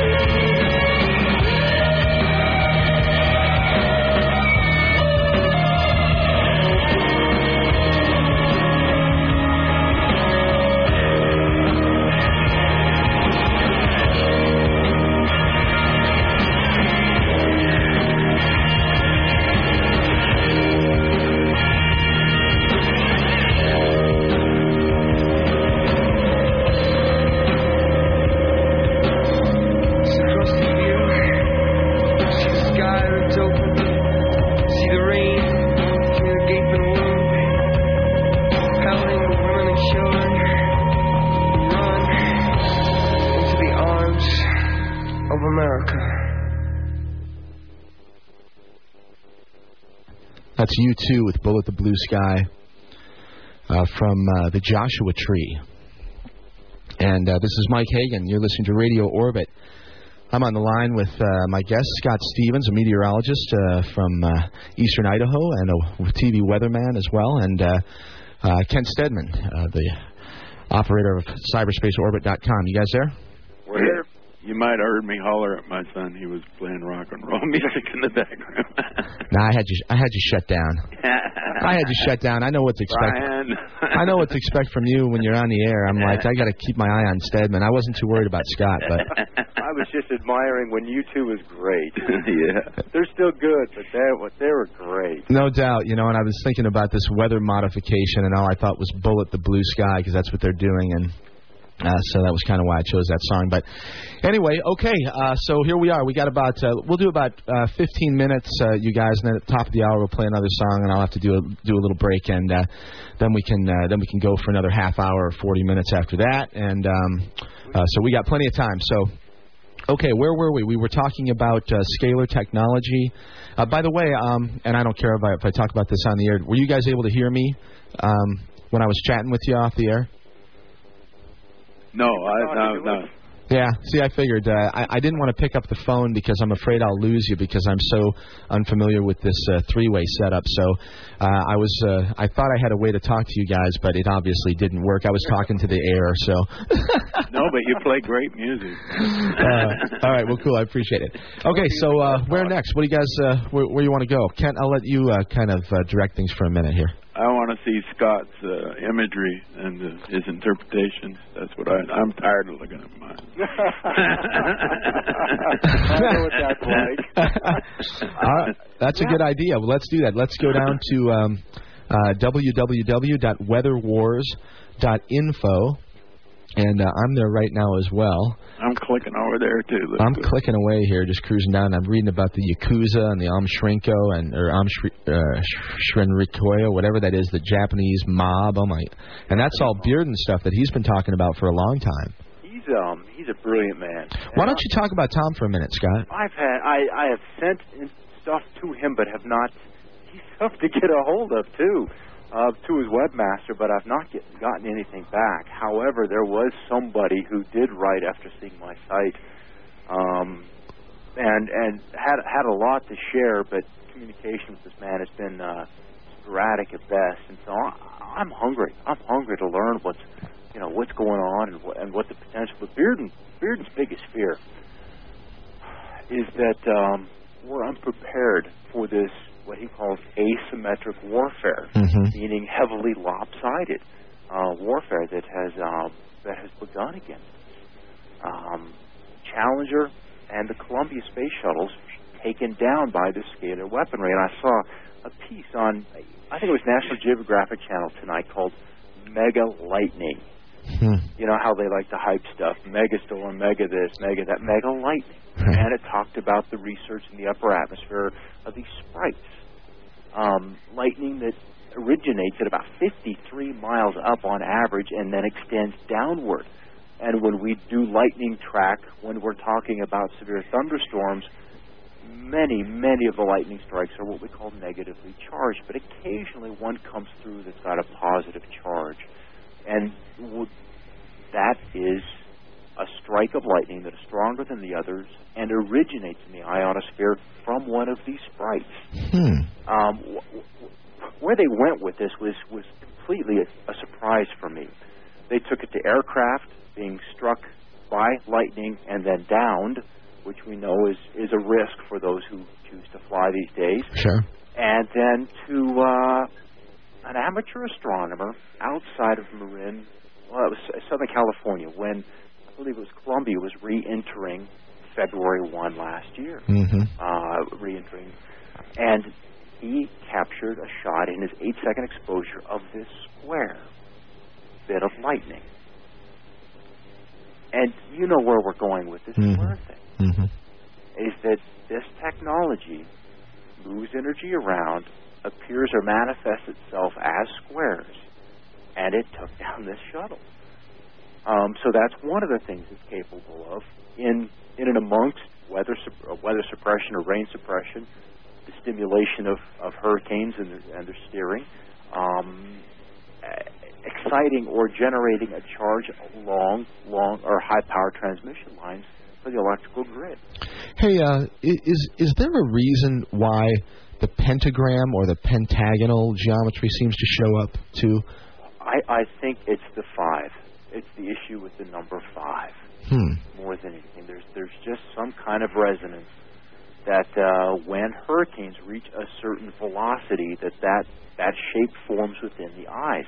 And I went back even one more hurricane to Isidore a year before. Or Isabel? Yeah. Well, we've had Ivan, Isabel, Isidore, and Oh, the, oh, the sorry. other eyes, and they all show this Huh. geometry. Yeah. Yeah. Yeah. with the I might mention here that with the Hurricane Jeanne, I was able to get an animation, uh, and we watched the pentagram walls of the eye of the hurricane mutate to a cube over a, uh, like an hour period. And, and the reason we use squares, or we can use square, cubes, is simple. We're, we're pushing energy. Like it's like shoveling snow. You shovel it along a straight line, and eventually you're going to get a break or shear at the end of the shovel where you quit pushing, and you get the squares. You'll get the, the other two lines that make up that make up that that push, as I like to call it when we look at satellite imagery. Um, so you end up with these square pushes, and you impart angular momentum by that push, and then the rest of the atmosphere will sweep on in and continue to will will curl. Um, ooh, square, square, square, square. You know, you know, I, I'd like to add too, and Kent, you, uh, you're aware of this. We've talked about this stuff before, but the the cube is also, in sort of an esoteric way, you know, the representation of three dimensional space, and there are there are there are lots of uh, interesting um, numeric ideas that are associated with the cube. The number six, the number seven, the number eight, for example. You know, a square has six sides, eight corners. Uh, Sacred geometry. yes, there's a lot of gematria going on in there. So okay, good. Um, Yeah, and it's all it's all intentional. I mean, there there is a, a respect for how energy is emerged, if you will, into this dimension from before, and it emerges within these harmonics, within these shapes, and we recognize them as cubes, as pentagrams, as um, portions of triangles, or triangles within in, in circles, or triangles within squares. There, there's there's a sacredness to to the numerology that is um, dist, if you will. There's a, there's a rectangle called the. Uh, maybe you've heard of it, the golden rectangle uh, Sure. around the constant phi or the golden mean. hmm And uh, of course, you can make a rectangular solid out of it too, but the proportions within it are unique in that they kind of repeat themselves harmonically. And if you look at the mathematics behind it, like there's an in a numbering system where you add each integer to itself as you go, and you get what's called a Fibonacci series. mhm. And if you if you look real closely within the Fibonacci series uh, and you divide a number by its prior number, you know, uh, you begin to see a kind of sine wave happening as as this uh, wave goes up and below the uh, a straight line, which would be the 1.618 or the golden mean, and Right. so there's a kind of there's a kind of diminishing sine wave that's happening there. So within certain kind of what I'm trying to say is, and this is from a, a visualist standpoint, within certain kind of shapes there is a implied uh, harmony, which is implied frequency, which is implied wave structure, you know. And uh, for instance, uh, I wouldn't be surprised that some of the uh, weather manipulation takes place by broadcasting uh, uh, certain uh, wave sine waves that build kind of build up like jumping on a trampoline. They, they build up in, in increasing force and We're, we're, we're plucking strings of different notes. And pardon. We're plucking strings of different notes. Yeah, and if the strings uh, resonate with one another, the the effect can I think can be quite vast. I mean, compared to the original input of the energy. that- And we see that, as you talked about, in the moiré patterns within the clouds, within cumulus clouds. You see them within high clouds. And you see those resonances as they intersect with each other, cancel each other out, or line up against a boundary that has been put to stop their propagation. Right, right. I'm right. looking at some of your images now on your website, and there's a couple here that look like sort of magnetic lines of force, as though if you had a magnet and sh- shook a, uh, a magnetic, uh, uh, you know, iron filings over it, they'd create these kind of uh, parallel rippling energy uh, patterns, and I'm seeing that in some of your. In fact, I've seen it myself over the Northwest, of kind of rippling energy effect. Right, I've seen that as well. And Kent, that's the thing is everybody has seen them. But unless you know what you're looking at, it's just weather. It's just it's just the everyday. That's what it, the way it always is. But it's not. It's just not that first high cloud. Basically, the first picture. Yeah, let's side. start. Let's start with the first high cloud. It's real cool, actually. In fact, it's the one I chose to put on my website. Yeah. Uh, and uh, yeah, it's, a, it's actually a beautiful photo. Uh, but uh, tell tell us what, what what we're looking at. That was one of about 80 I took that time. You know, I take the, took the dogs out for a nice little run. I always take the cameras with me, and uh, th- this was a, a beautiful, warm, early November day. And uh, clouds, of course, the planes were going back and forth, so there's plenty for the the grid to work with. You know, as far as as far as cloud particles and, and stuff to to vibrate into into existence. But um, you can see the parallel lines coming at us, where there's two stems of this cloud, but then they branch off, and they almost look like the Fibonacci numbers. Towards the, the top of the picture, there's a, a, a portion of the cloud that runs level. It's, it's horizontal. Right, right, I see it, I east- see it. East-west. But then there's another one angled up at about 30 degrees, and then another one at about 67 degrees. So you have to, I have to not wonder if there aren't these one divided by two, one divided by three, one divided by Hmm, four hmm, angles hmm. that show up within the clouds. But these cirrus clouds, you know, we're talking about a, a, a gas which acts like a fluid. Won't get the bends. You won't get these 90 degree bends and hard turns that show up in high clouds. Right. Look at the uh, at the lower middle uh, part of that cloud. Right at the bottom part of it, it, it it starts off going sort of left to right, and then it and you can almost see patterns that flow uh, directly from. Uh, they they make a right turn and go northward or go up. And, and they're the two darker areas that do turn northbound. Those Right. two that run parallel. Right. Those were how the cloud started. And what's happening there is that's where the energy is collected, or the moisture, once the, the ionization is turned on and the moisture particles begin to attract to these lines, these, these grid lines, the moisture attracts, condenses out, and then you'll get this fine rain of ice crystals. And that's what is flowing out, out of the bottom of that of those clouds. All right. So that's what that that's what we're seeing there. That's ice crystals. That's ice crystals. But you have to. I mean, these clouds are forming in an environment of about 40 to 45 percent relative humidity. Far insufficient. Far ins- insufficient to develop regular cirrus clouds. We, we'd like to see it 70, 75, 80 percent. And we have, and you probably get the letters too, Kent, from people in the Southwest or in California that say the clouds are just always muddy. They're hazy and that's because we are we're getting clouds a cloud cover that far exceeds climate climatological normals and far exceeds what would normally develop if nature were left alone. Right. So a lot of this cloud cover, like we're saying before, is man-made cloud cover that's coming from whatever it is that's being released by this massive project of planes that are flying nonstop over the entire country and all over the place, apparently. Plane, the planes are seeding, and the grid comes along and excites it, and then the clouds form, and and then immediately we've seen a minimum of three to five percent reduction in solar insolation. Sometimes, as, as the day wears on, the cloud cover gets opaque enough that you've lost 10 to 15 percent of your inbound solar insolation. At the same token, at night, you keep that heat in. Hmm. So eh, eh, whether it's um, there's a longer term goal that we want to have the, the Earth warmer and warmer, or if it's just to prime the area for the next inbound, you know, storm off the Pacific or the storm from the Gulf, both could be accurate. Both could be accurate. Hey, um, Scott, let me ask you one question, sort of a, as an aside. As I've been watching the, the, the planes for a long time, is does anybody has anybody ever determined what the significance of that X pattern is? It seems like they always make an X, and I and I, for the life of me, I've yet to hear somebody say, "Well, this is why they're always flying that." My my gut is there's so many planes in the sky they can't help it. Right. Um, the other one is the here, look at me.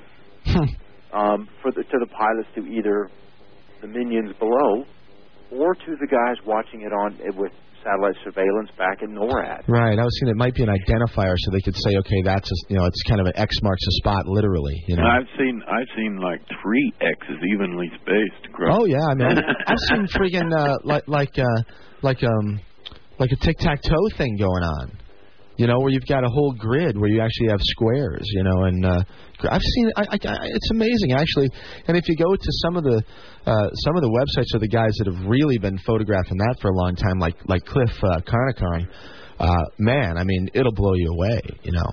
I mean, it's obvious. Like Scott says, there's no there's no debate anymore that this is obviously happening. It's just a question of really because we don't have that much information, we're trying to piece together what the hell we think is going on. Let's say in one shift we have 600, 600 airplanes flying. Combination of 747, 757s, even 767s. That's what the Air Force would love to have as a fresh batch of tankers. Now, why would you choose a number like 600 though? Just just to, to educate people. Um, three shifts. If we have an inventory of 1,200 planes, some are going to be refueled and sent right up. So let's just say we have a, about half the fleet flying at a given time. So if we take 600 airplanes, and if they have a 5,000 mile range with before they need to be refueled, think how many miles it got will be covered in a, in a 10 hour shift or a 10 hour flight. Hmm. We're doing a lot of painting. Well, yeah, and you know there there have been some incredible uh, photographs, actually satellite photographs that have shown these huge grid patterns that literally cover big, giant sections of the entire country. There's one on, on the site when we go into a. Let me look at what the link is because I put it up. Well, I tell you what, let's. We're just about the top of the hour, so we'll we'll, we'll do that when we come back. Were you too? What's I actually? I think we're going to play. Um, this is a song. Actually, well, uh, we're going to play something by. Um, uh, who is this? I'm trying to think of what I wanted to play. Oh, Blind Melon. This song is called No Rain. Oh yeah, that works. but uh, anyway, yeah, let's do that. We'll be back in a minute with Kent Steadman and Scott Stevens. We're talking about weather manipulation and uh, chemtrails and uh, uh, just trying to figure out what's going on and maybe talk a little bit about why. And uh, I don't know. What do you think, you guys? We'll be back in a minute. What do you? Uh, we'll we'll talk about some more of these photos uh, when we come back. All right. Will do. Okay, uh, it's 4 o'clock on December 12th, Sunday morning. This is Mike Hagan. You're listening to Radio Orbit on KOPN. 89.5 FM, Mid Missouri source for in depth news, diverse talk, music of the world, more than radio, community radio. It's KOPN Columbia, your imagination station. And uh, KOPN serving Hatton and High Hill and Kingdom City and Jefferson City and Bunceton and Rocheport and uh, Wooldridge and Jeff City, all around mid Missouri. So thanks for sticking with me tonight. Uh, my guests are Kent Steadman and Scott Stevens. Scott's a meteorologist uh, from eastern Idaho and a television weatherman there as well. Kent Steadman, of course, is the proprietor and uh, operator of cyberspaceorbit.com. Myself, this is Mike Hagan, and uh, in a minute, this will be Blind Melon.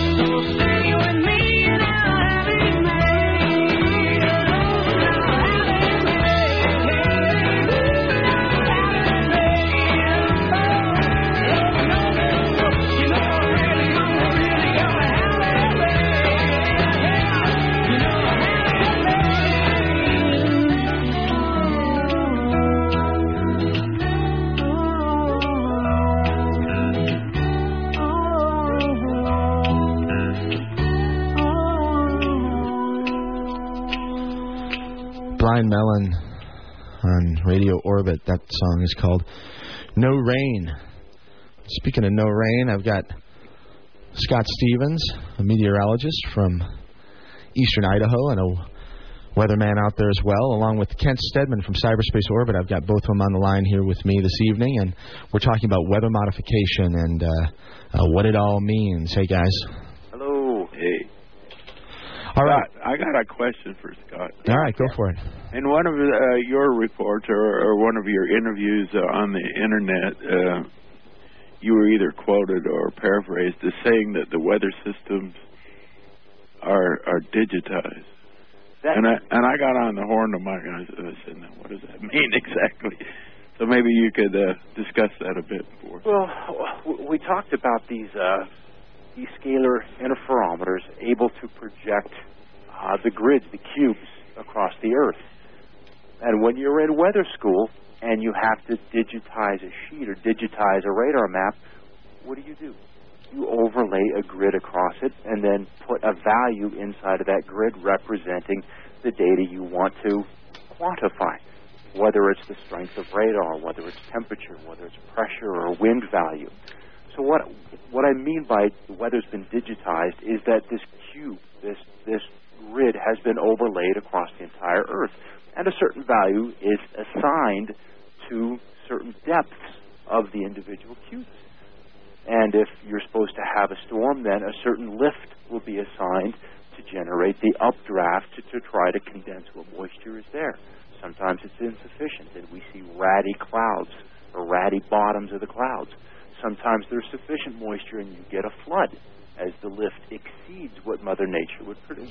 So let, let me clarify something here. So we're saying that basically the, the the over the grid overlay has been done over the entire planet, and even though they haven't, they they may not be as skillful as the operators, whoever they may whoever they may be. Uh, Although they're not skillful enough to really get, they're not perfect at it, like you said before, Scott. But you're saying that they're they're at least attempting to manipulate weather wherever they'd like. everywhere. Everywhere. There's a master program that runs, and we over here are trying to forecast what designs they have for the future weather.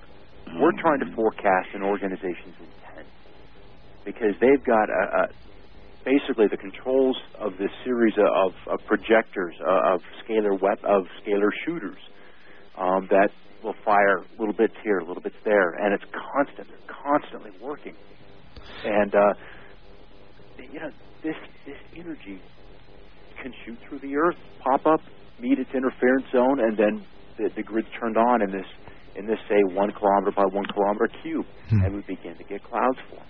Or Now- we or we turn off clouds was the case of, uh, of Ivan as it came ashore. That Right, whole southern right. eye wall of that hurricane collapsed I saw just that. before landfall, and that I bet was our guys turning on HAARP and directing it at that inbound hurricane, Okay, trying that, to rain it out over the ocean before it made landfall. Hey, um, that reminds me. That's another question. People are inevitably going to ask. I, I have skeptics that listen to my show as well, and I get email from all these people, and I try to reply intelligently when they ask me questions like this. But somebody will inevitably ask, uh, um, "Where are the the sources of this technology. In other words, you just mentioned HAARP. Maybe we can talk about that a little bit either now or later. But uh, they're going to say where where does the where does it come from? How do they actually do it in the physical world? You know, is there a big machine or is it a a, a dish somewhere or what is it? I would like to see pictures of it. I've seen pictures of HAARP, but I haven't seen uh, what is over in Russia. What do you make, Kent, of that? Well, I've seen them in Norway and Sweden. They have big arrays over there, and I've uh, read about the uh, similar HAARP style antenna arrays in Russia too. But no, I haven't seen those. What what what HAARP looks like is is, is simply 20 what like 20, 25, 30 foot tall uh, telephone poles or or metal poles Right. about 40 acres square, and you string wires across them, and then supporting poles, you know, in a grid all the way through it, and it's just this mesh of copper and aluminum wires. Remember, we're dealing with relatively low frequencies, fairly that when not microwave, nothing that high. They're fairly low frequencies, um, because the the stated goal from HAARP is to deal with communications, long range, at depth communications with subs. And that's why Naval Intelligence runs it. That was the front. And so ultra low frequencies. Um, and those have very little trouble uh, dealing with, with passing through physical substances. But scalar weaponry can pass right through the earth. Heck, these, these projectors could be on the moon. It doesn't matter. Oh, let me tell you something. And, they, and they very may well be, or they very very may well be. Uh, let, let me. It I, would surprise me. I have to mention this now. I did get a contact with Bearden through one of his intermediaries, and we were watching the sun at the time, and I asked uh, this really close friend of Bearden to please ask him if there's anything that could be done technologically on the Earth that would might affect even the sun. And you know, realizing that when we're talking about quantum uh, probabilities, that they're not necessarily limited to Kansas. You know, Right, right. and uh, Bearden replied back to the affirmative. He says, "Yes." He says, uh, "It's possible with some of these systems to even create an effect uh, away from Earth, including on the sun." That blew me away. I had to go take a few breaths. Oh, yeah. Right, right, and if in fact that that's on that's on the website, I remember I remember reading it. So, uh, so once again, in fact, I'll re- I'll repeat that uh, for people that are listening. If you want to go look at this stuff, uh, log on your computer and go to www.weatherwars.info and uh, page down a little bit, and you'll start to see those images. And also, there's some great stuff over at cyberspaceorbit.com, uh, including uh, some of these uh, email conversations between Kent and uh, lots of other people, including uh, this uh, associate of uh, of Colonel Tom Bearden, who, of course, is uh, we've been talking about as one of one of the, certainly one of the experts, at least in our country, uh, on uh, on this topic of scalar technology. So, And, and one of the few that will vocally express right, and and that's that's a big part of it. Is, Right. um, there's a mentality that it's just not discussed, right, and, And- uh, Yeah. it, that this this show, this Mega Lightning show, uh, basically led us to. Uh, the next step should have been, and it was scalar weaponry that was responsible for this for this event, and they said it was unknown. They just it was unknown. There was a there was a an infrasonic boom, and then there was a lightning strike, and then the shuttle blew, blew, broke up. But people just don't talk about this stuff. As we speak, there are a lot of booms being heard over the East Coast right now, Southeast, especially over Alabama. It's just these window shattering events that are taking place, and nobody knows what the heck's going on. Oh well, somebody's playing with toys that they shouldn't be. right. All right, well, let's get onto these photos a little bit further. Okay. Um, the the the first one there, um, we talked about that. Let's go down to that next one, and that one uh, is another one that uh, is pretty. Uh, if you look at it closely, you see some pretty interesting things. This is the one that you took apparently July 17th, and uh, the caption underneath it says "an acceleration zone full of ripples." What do you mean by that, Scott? What I'm thinking is that these ripples, two things can happen with the rippling we're seeing in the sky. They're trying to, they're using the snow shovel routine, pushing. Sorry. They're just kind of accelerating the air, and that's that's the push. The other thing is that they may be trying to lift it as well. And as you lift it, in when you've already got a cloud formed or a portion of a cloud formed, you don't have to lift it a whole lot more before it's going to grow somewhat because the atmosphere above it should be should be colder. So it's it's an it's an either an acceleration or a lifting routine.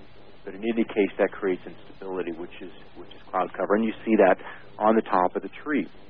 Uh, but there's also a darkening area within the center of that, and uh, that's that's probably a, a quantum issue.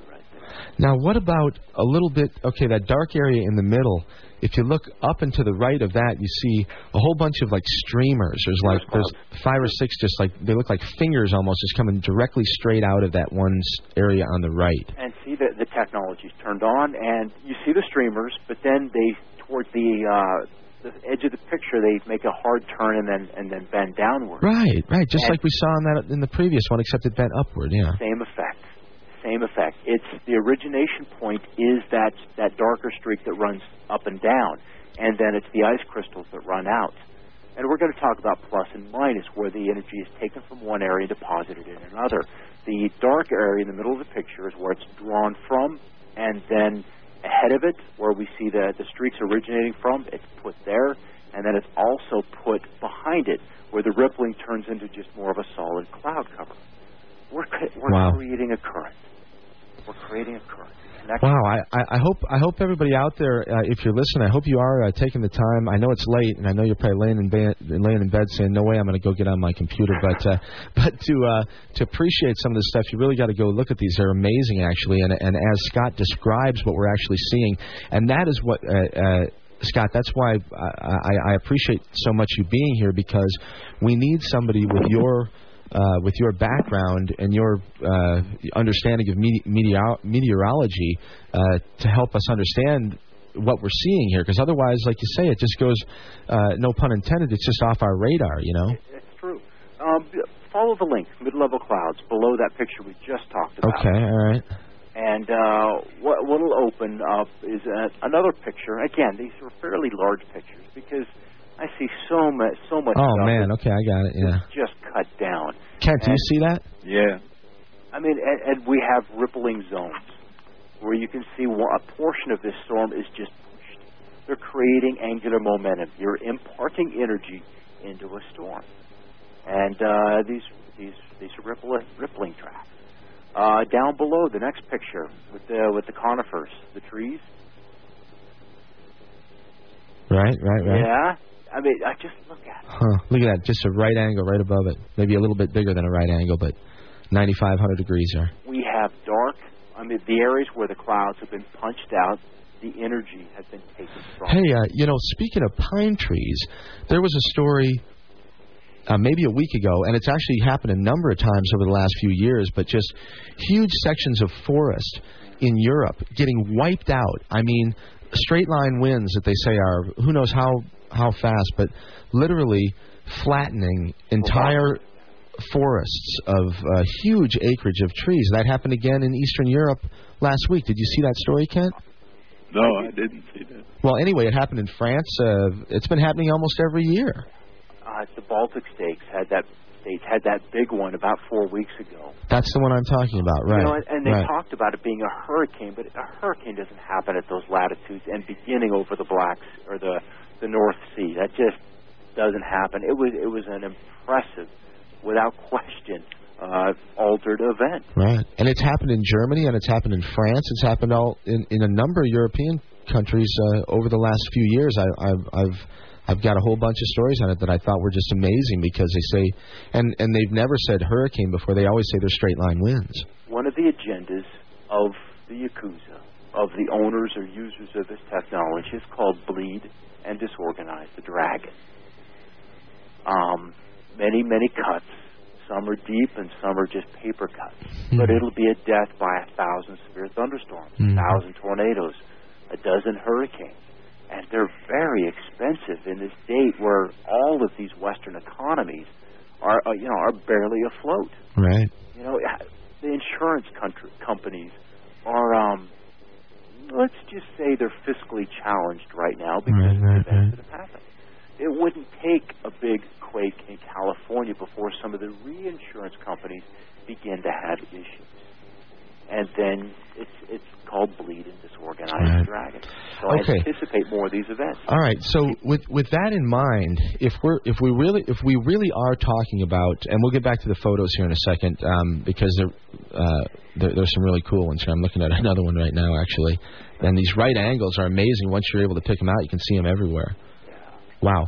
Yeah. Um, so if if we really are in, in a war, in a weather war, and we're being uh, attacked with these weapons, and we're uh, uh, pres- presumably using them as well. Are we?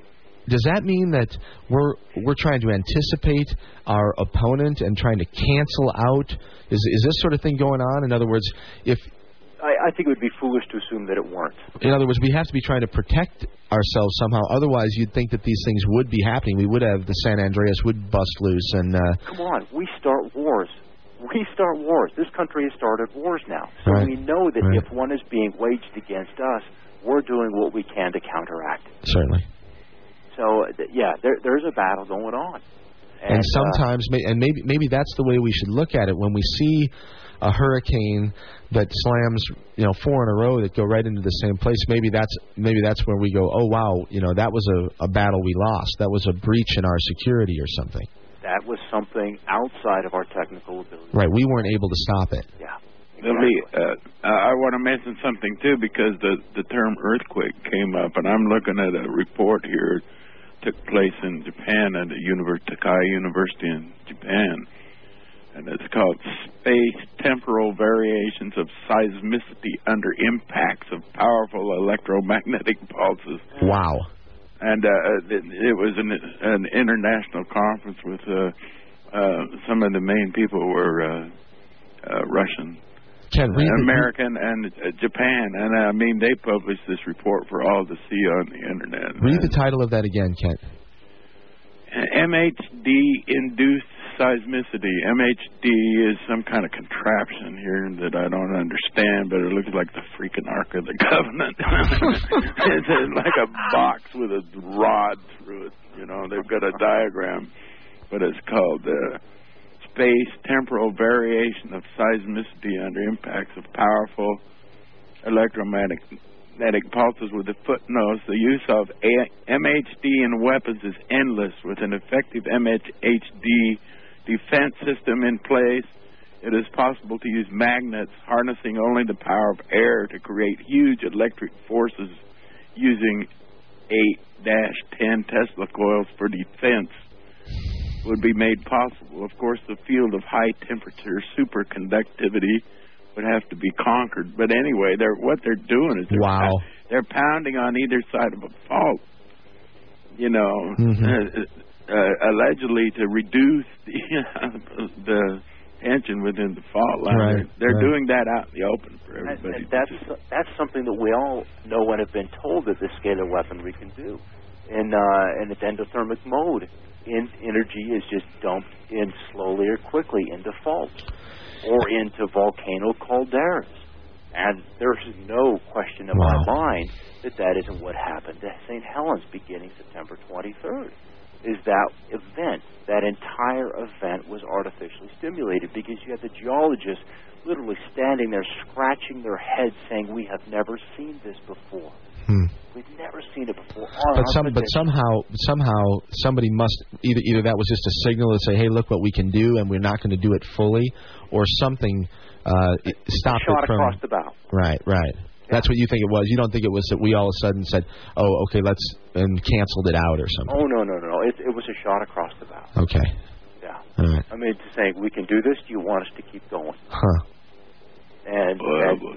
Oh, boy. oh man, there, there's probably a whole game of espionage, Well, you gotta imagine. counterintelligence, and and then stuff that goes on that is, I mean, e- far above, far above what will ever make the nightly news. Right.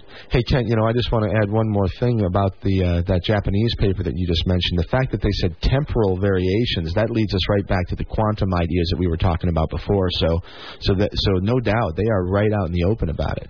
Well, I've got the whole thing in the, on my main page. You can all go.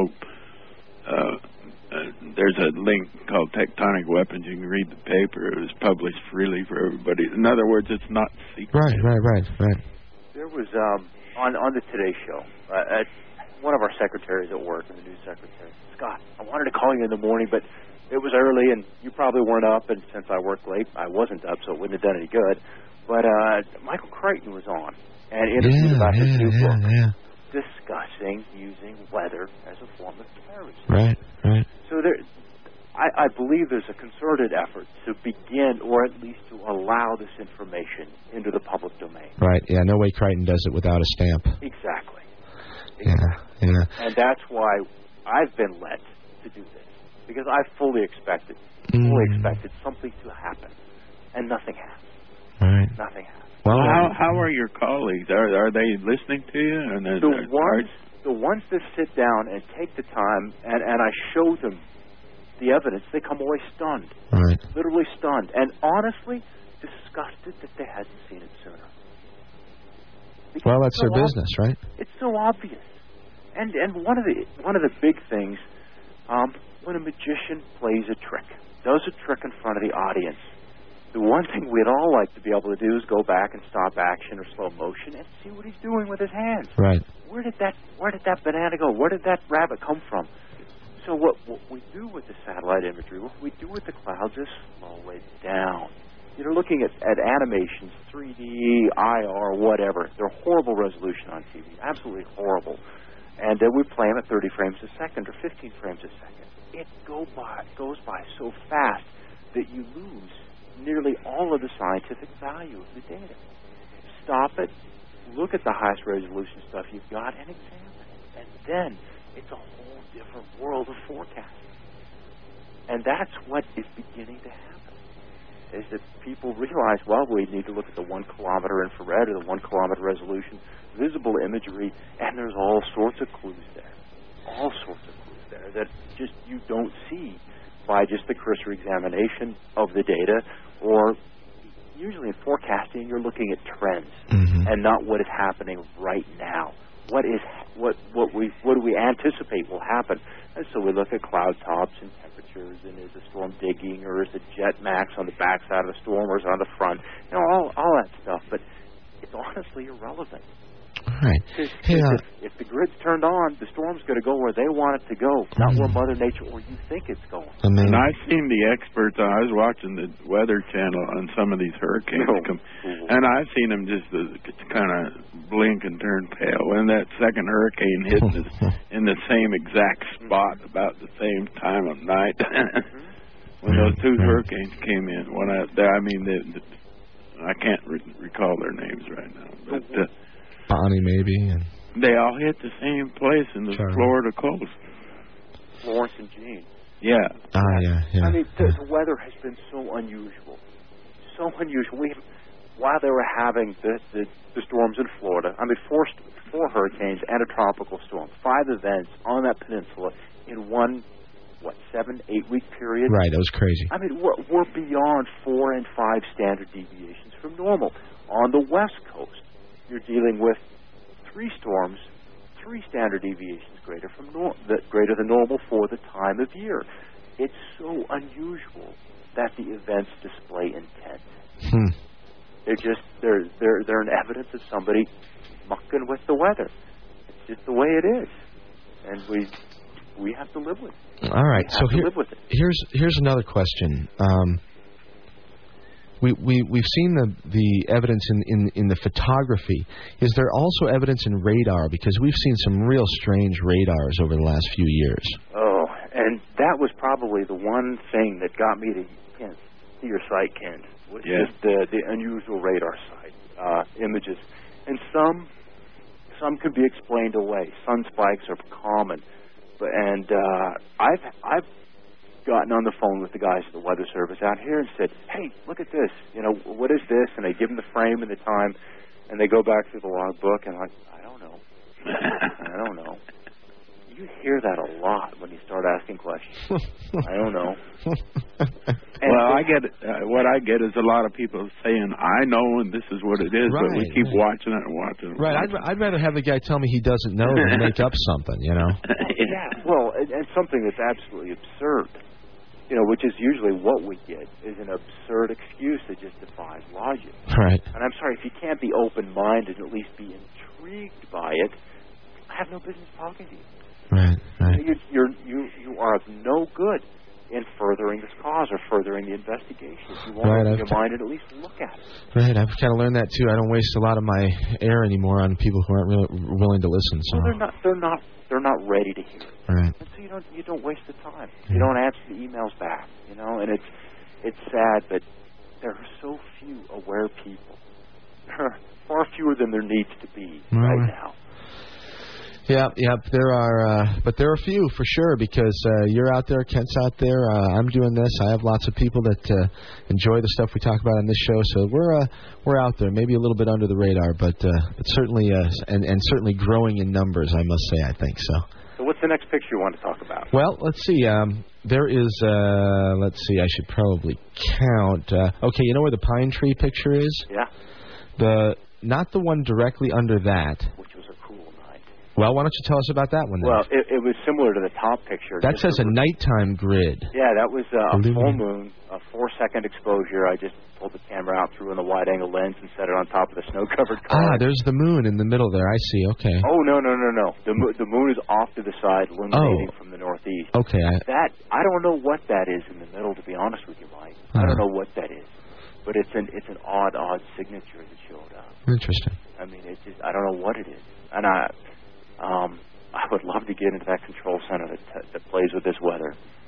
I would be a kid in a candy Look shop. at this thing. Which one? The one below, or Yeah, I'm looking at the one you're talking about right now. Oh, It- yeah. Yeah. it looks like a face, doesn't it? It's wild. It's odd. I mean, there are there are holes punched in clouds, and maybe it, uh, looking at say s- satellite imagery, holes everywhere. I mean, artificial holes, just Hmm. literally exacto knife out, and the sharp edges that they display. Um, it would be. I would love to be able to generate a network. Wow. I, you know, I got to ask you something, Scott. Go down to the next photo. hmm I see two more of those sort of same objects in the middle of that one. You do? Do you see that right in the middle of that photo? Uh huh. It's it's the it's the plus and minus. Those two little circles. Is that what? hmm You see what I'm talking about, Kent? Yeah, I do. Anyway, wild. Well, anyway, the, the photo that I wanted to ask you about was the following one, the one after that one. It looks like uh, What's the label on the photo? Just it below? says apportion the grid at a joint or intersection point with another one in the far upper left cirrus clouds connecting the two points. It looks like a trumpet. or a It, it does, but you can see where. I mean, look at the streamers that come out of it. hmm And it it's a, an area of disturbed weather. It looks electrical in nature almost. exactly, exactly. And then the cirrus stream or the uh, ice crystal streaming out from it um, after it's been turned on or electrifi- electrified. You'll see that a lot now that you've seen it in the, in the pictures. You'll see it frequently. Incredible. It is. It is. It is. Um, I was gonna say. Uh, I had a. Let's go back to the main page. Okay, let's go back to the main page here. And uh, And then um, let's uh, go down to the next picture, which will be lower clouds. Uh, the tag is July 2, 2004. And you'll see a mountaintop, a ridge top just south of town here. right, And two thunderheads bill- billowing up, but with a connecting arm or a bar connecting the middle of one to the bottom of the other. right. That's the bottom half of a cube. and it was a day. Remember, thunderstorms are turned on or turned off. They don't don't or rarely form naturally in the. Hey, uh, Scott, uh, do me a favor and get right on the phone there. I was, had you your level went down a little Like bit there. it's getting a little dark, huh? yeah, it's getting and, and I and I I know it's uh, I know it's late or early as well, and we've been on the phone for a while. So Yeah. anyway, okay, so uh, yeah, I see I see exactly what you're talking about here. And one of one of the things that's absolutely necessary for clouds to form, i it's a le- something called the lifted conden- condensation level, the LCL. When clouds form, they do so by rising or taking the, their moisture, their heat, their vapor into a cooler atmosphere, into a cooler environment. And at some point, the moisture in this parcel of air will condense out. And as that condenses, that's the lifted condensation level.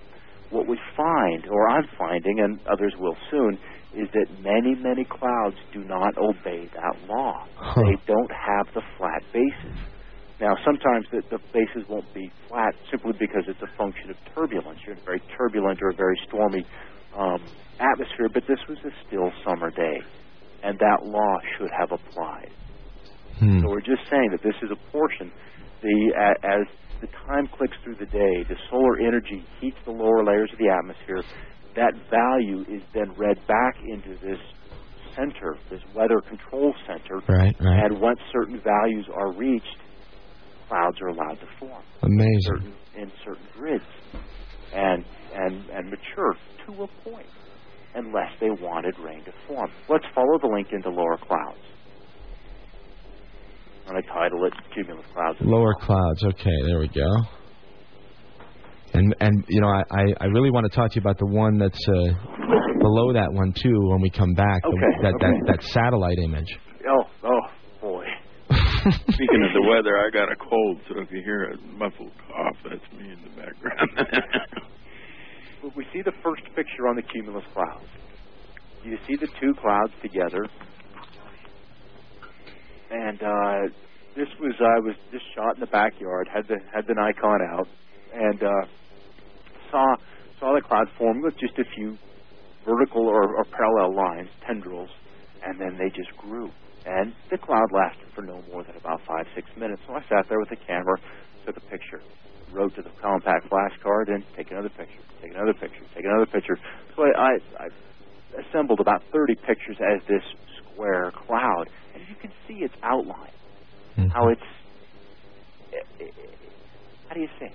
How do you say? it? It's just not natural. Yeah, no, you can see the lines. It's obvious in all of these, and that, it's, that's the one thing that jumps out is the right angles.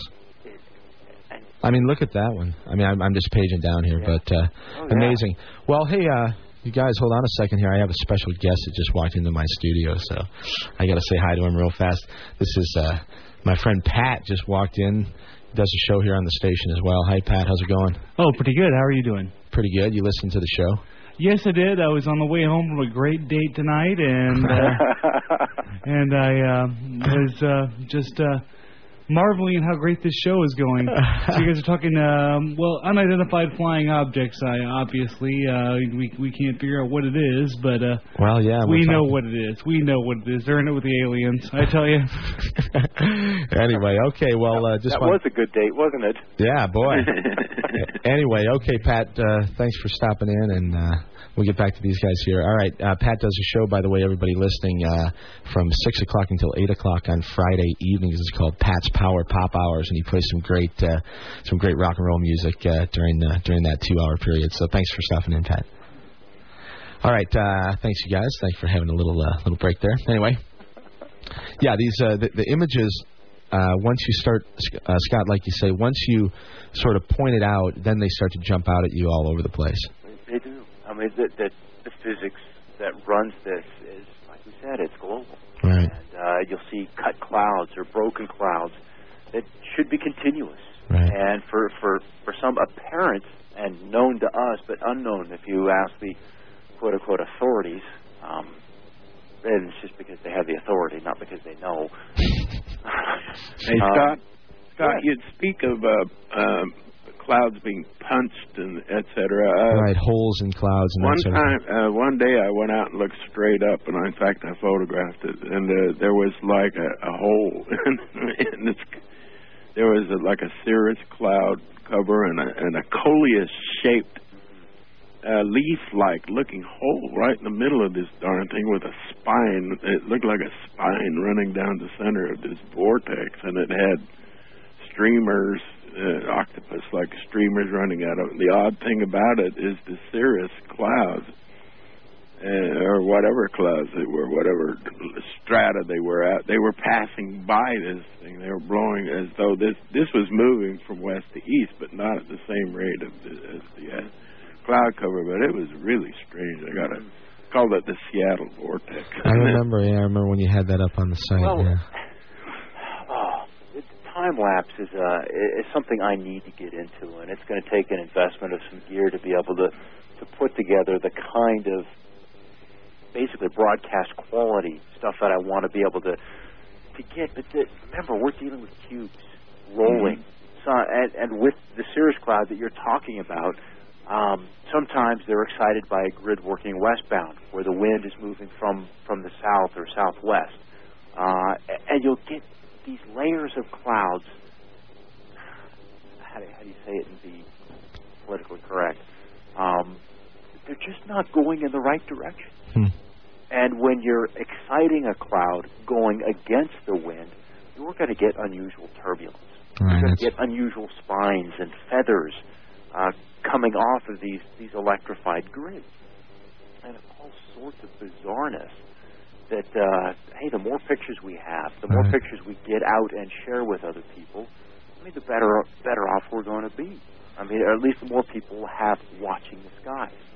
The last picture on that page that we're on um, which was cumulus clouds. I've got xed out some holes in the bottom of, of these clouds. This Right, was- right. I'm looking at it right now. this was heading up the Yellowstone on a, on an afternoon, and you can see that the holes they're same diameter, so they're same same level off the ground. Um, the lifted condensation level of the clouds is intact, so you can see they've got the flat base. Right. But there's this right where the updraft would be. Strange. Uh, actually, it would be the dra- downdraft where the rain would form at the front of the storm. The updraft would be towards the back. That's been disturbed, or literally just evacuated out or voided out of the cloud Wow. That's... and that inhibits the, the formation of rainfall and inhibits how vertical, how tall these clouds can grow. that is something else. Yeah. And that, that's the function of the 500-year drought we're in out here. is that this this has been ongoing for summer after summer after summer. But if we go back to the front page, since that was the last picture, Actually, uh, let's do that, but let's take a break first. And uh, it is about uh, 4:40 or so a.m. Uh, on Sunday, December 12th. And uh, I'll be back with you guys in just a second, okay? And we'll finish things up. We'll have about 15 minutes. Uh, actually, we'll have about 10 minutes after this break to finish things up. So um, uh, maybe think about some closing comments, how we want to finish things up, and what we want to tell people about what we should be doing and what, and uh, you know what we can do to. Uh, I don't know to, uh, to to keep pushing this information, Scott. Obviously, you're a a meteorologist and a, and a television weatherman, a personality on the TV out there, and you're doing it and talking about it openly now, and people haven't thrown you out of town yet. So, uh, uh, so obviously things are, are, are at least starting to uh, to come around. it's it's time. It's time for people to. Yep, it is. It's time. Uh, so we'll be back in just a moment. My guests are uh, Scott Stevens. He's a meteorologist uh, from uh, Eastern Idaho and a television weatherman out there for the. Uh, I don't know. I better not say the network that he works for. Um, uh, and I'm also uh, on the line with Kent Steadman. Kent is a regular guest on the program and uh, one of my favorite people, and the guy that runs CyberspaceOrbit.com. Uh, this is Mike Hagan. You're listening to Radio Orbit on KOPN, and uh, we'll be back in just a minute. This is. As again, uh, usual, I don't know who I'm playing. This is Blue Rodeo. This song is called Side of the Road. Enjoy it.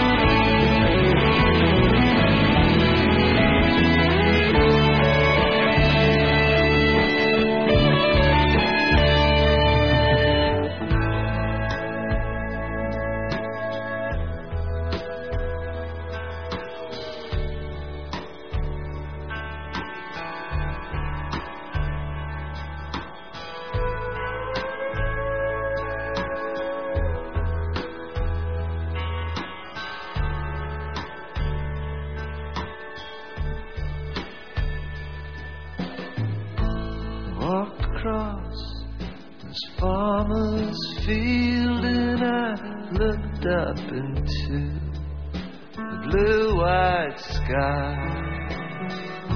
Started singing this song in my head just because the sun,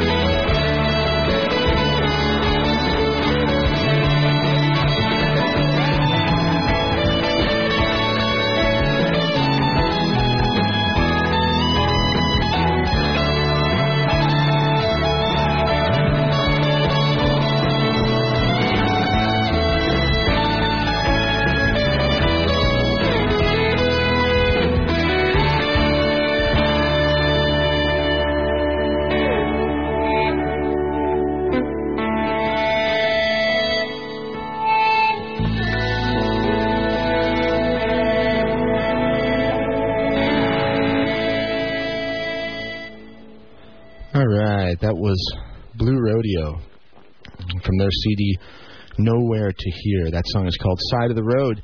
This is Mike Hagan. You're listening to Radio Orbit on KOPN 89.5 FM. And uh, my guests are Scott Stevens, meteorologist and weatherman out in the Pacific Northwest out there in eastern Idaho, and uh, Ken Steadman from cyberspaceorbit.com.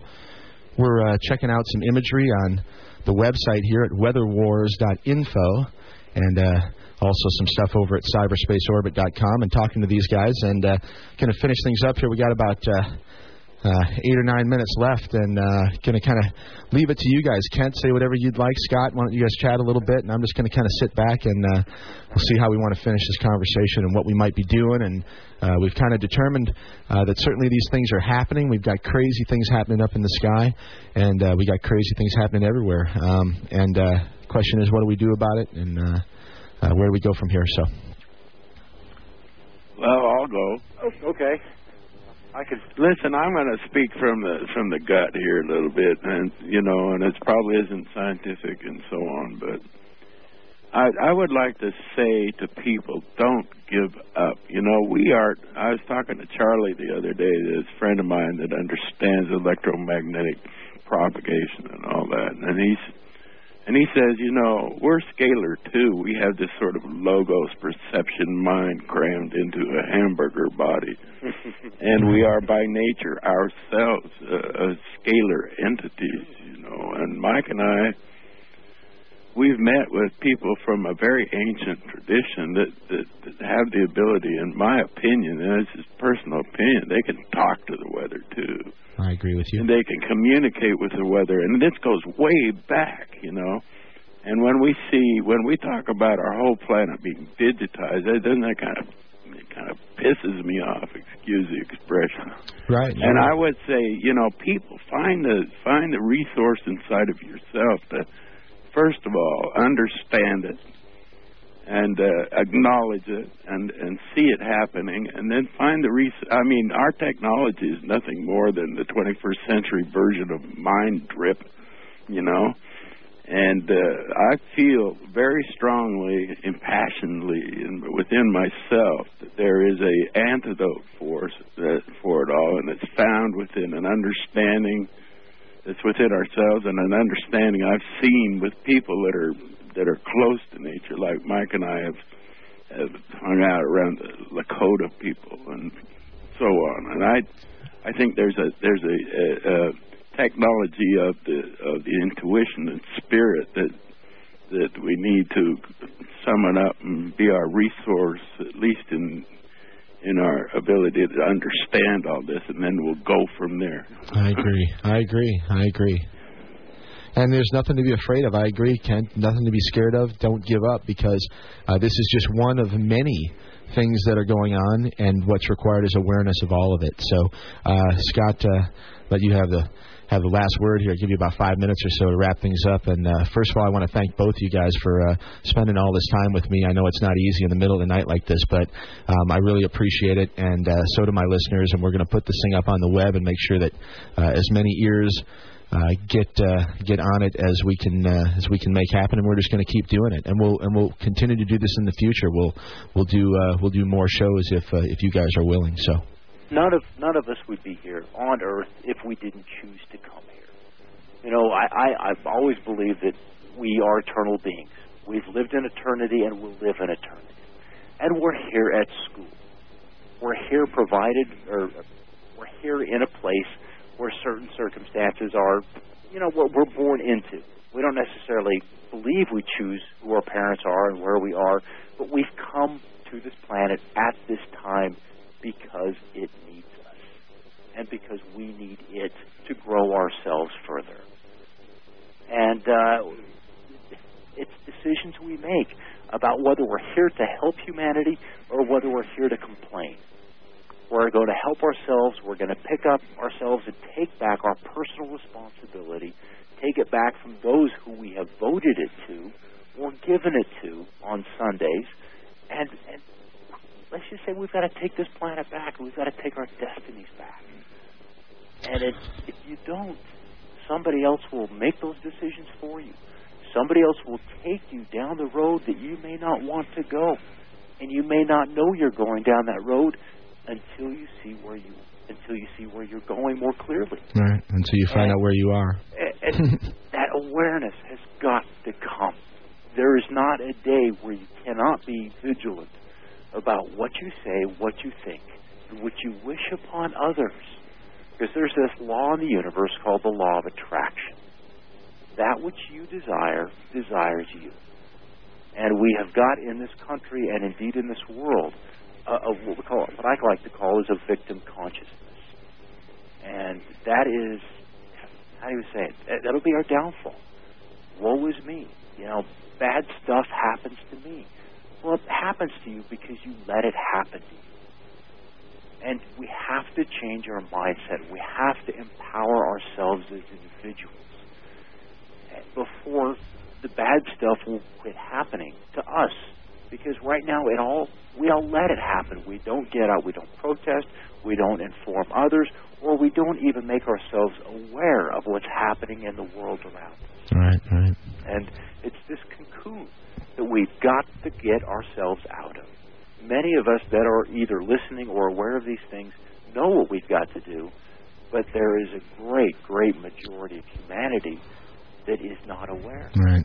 And there has got to be a quotient, a quorum of humanity that is breached or reached so we can begin to take this planet in a different direction. It's ours.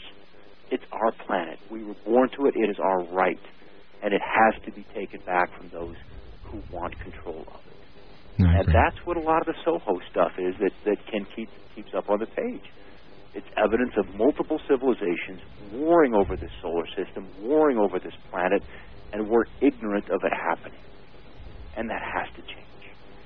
I mean, we're, we're almost locked out of getting to space with the shuttle grounded. We can't get there. At this day and age, 50 years, 40 years into the space race, we can't put men in space. And we've let it happen. Well, not officially, at least. Well, not officially. I mean, granted, they're, they're, yeah. And that's that comes back to leadership for me. That we have had an absence of honest and honorable leadership uh, for this country, for our individual states, and for the world in general. And we have to demand more from our leaders. It's an absolute must. We just we, we cannot go down this road anymore. All right. We have to make some changes. All right. Well, I think we all agree that uh, some changes are going to have to be made, and in fact, changes are coming one way or another. It's going to be a determination of what those changes are, I think, and uh, we are a part of that determining uh, factor. And you know, I. Uh, uh, Kent, uh, I want to I want to finish things up with one thing. I thought of mine as you guys were talking is that you know the technology, whether people uh, understand it or not, um, is getting to the point where it is uh, uh, absolutely remarkable and capable of well almost anything. The computer, the processing speeds that are attainable now um, are something else, and uh, I think that I think that we're we're approaching a time when anything may be possible, literally, and the question comes up, like Scott says, are is man good or bad? Are we good or bad? We're going to find out because when when you can do anything, when anything is possible, what do you do? What do you do? And uh, that's the question that we're going to face and that we're facing right now. So, all right, you guys, thanks again one more time. Uh, www.weatherwars.info, www.cyberspaceorbit.com, and www.radioorbit.com. This is Mike Hagan. You've been listening to Radio Orbit for the last three hours. Thanks for being with me. Thanks again to my guest, Scott Stevens, meteorologist, and uh, Kent Steadman, uh, genius, close friend. Thanks again, guys, and uh, we'll do this once again. We're going to finish things off with Tragically Hip. The song is called Wheat Kings. Stick, uh, stick around for Carol Greenspan and Jewish Spectrum coming up in just a few minutes.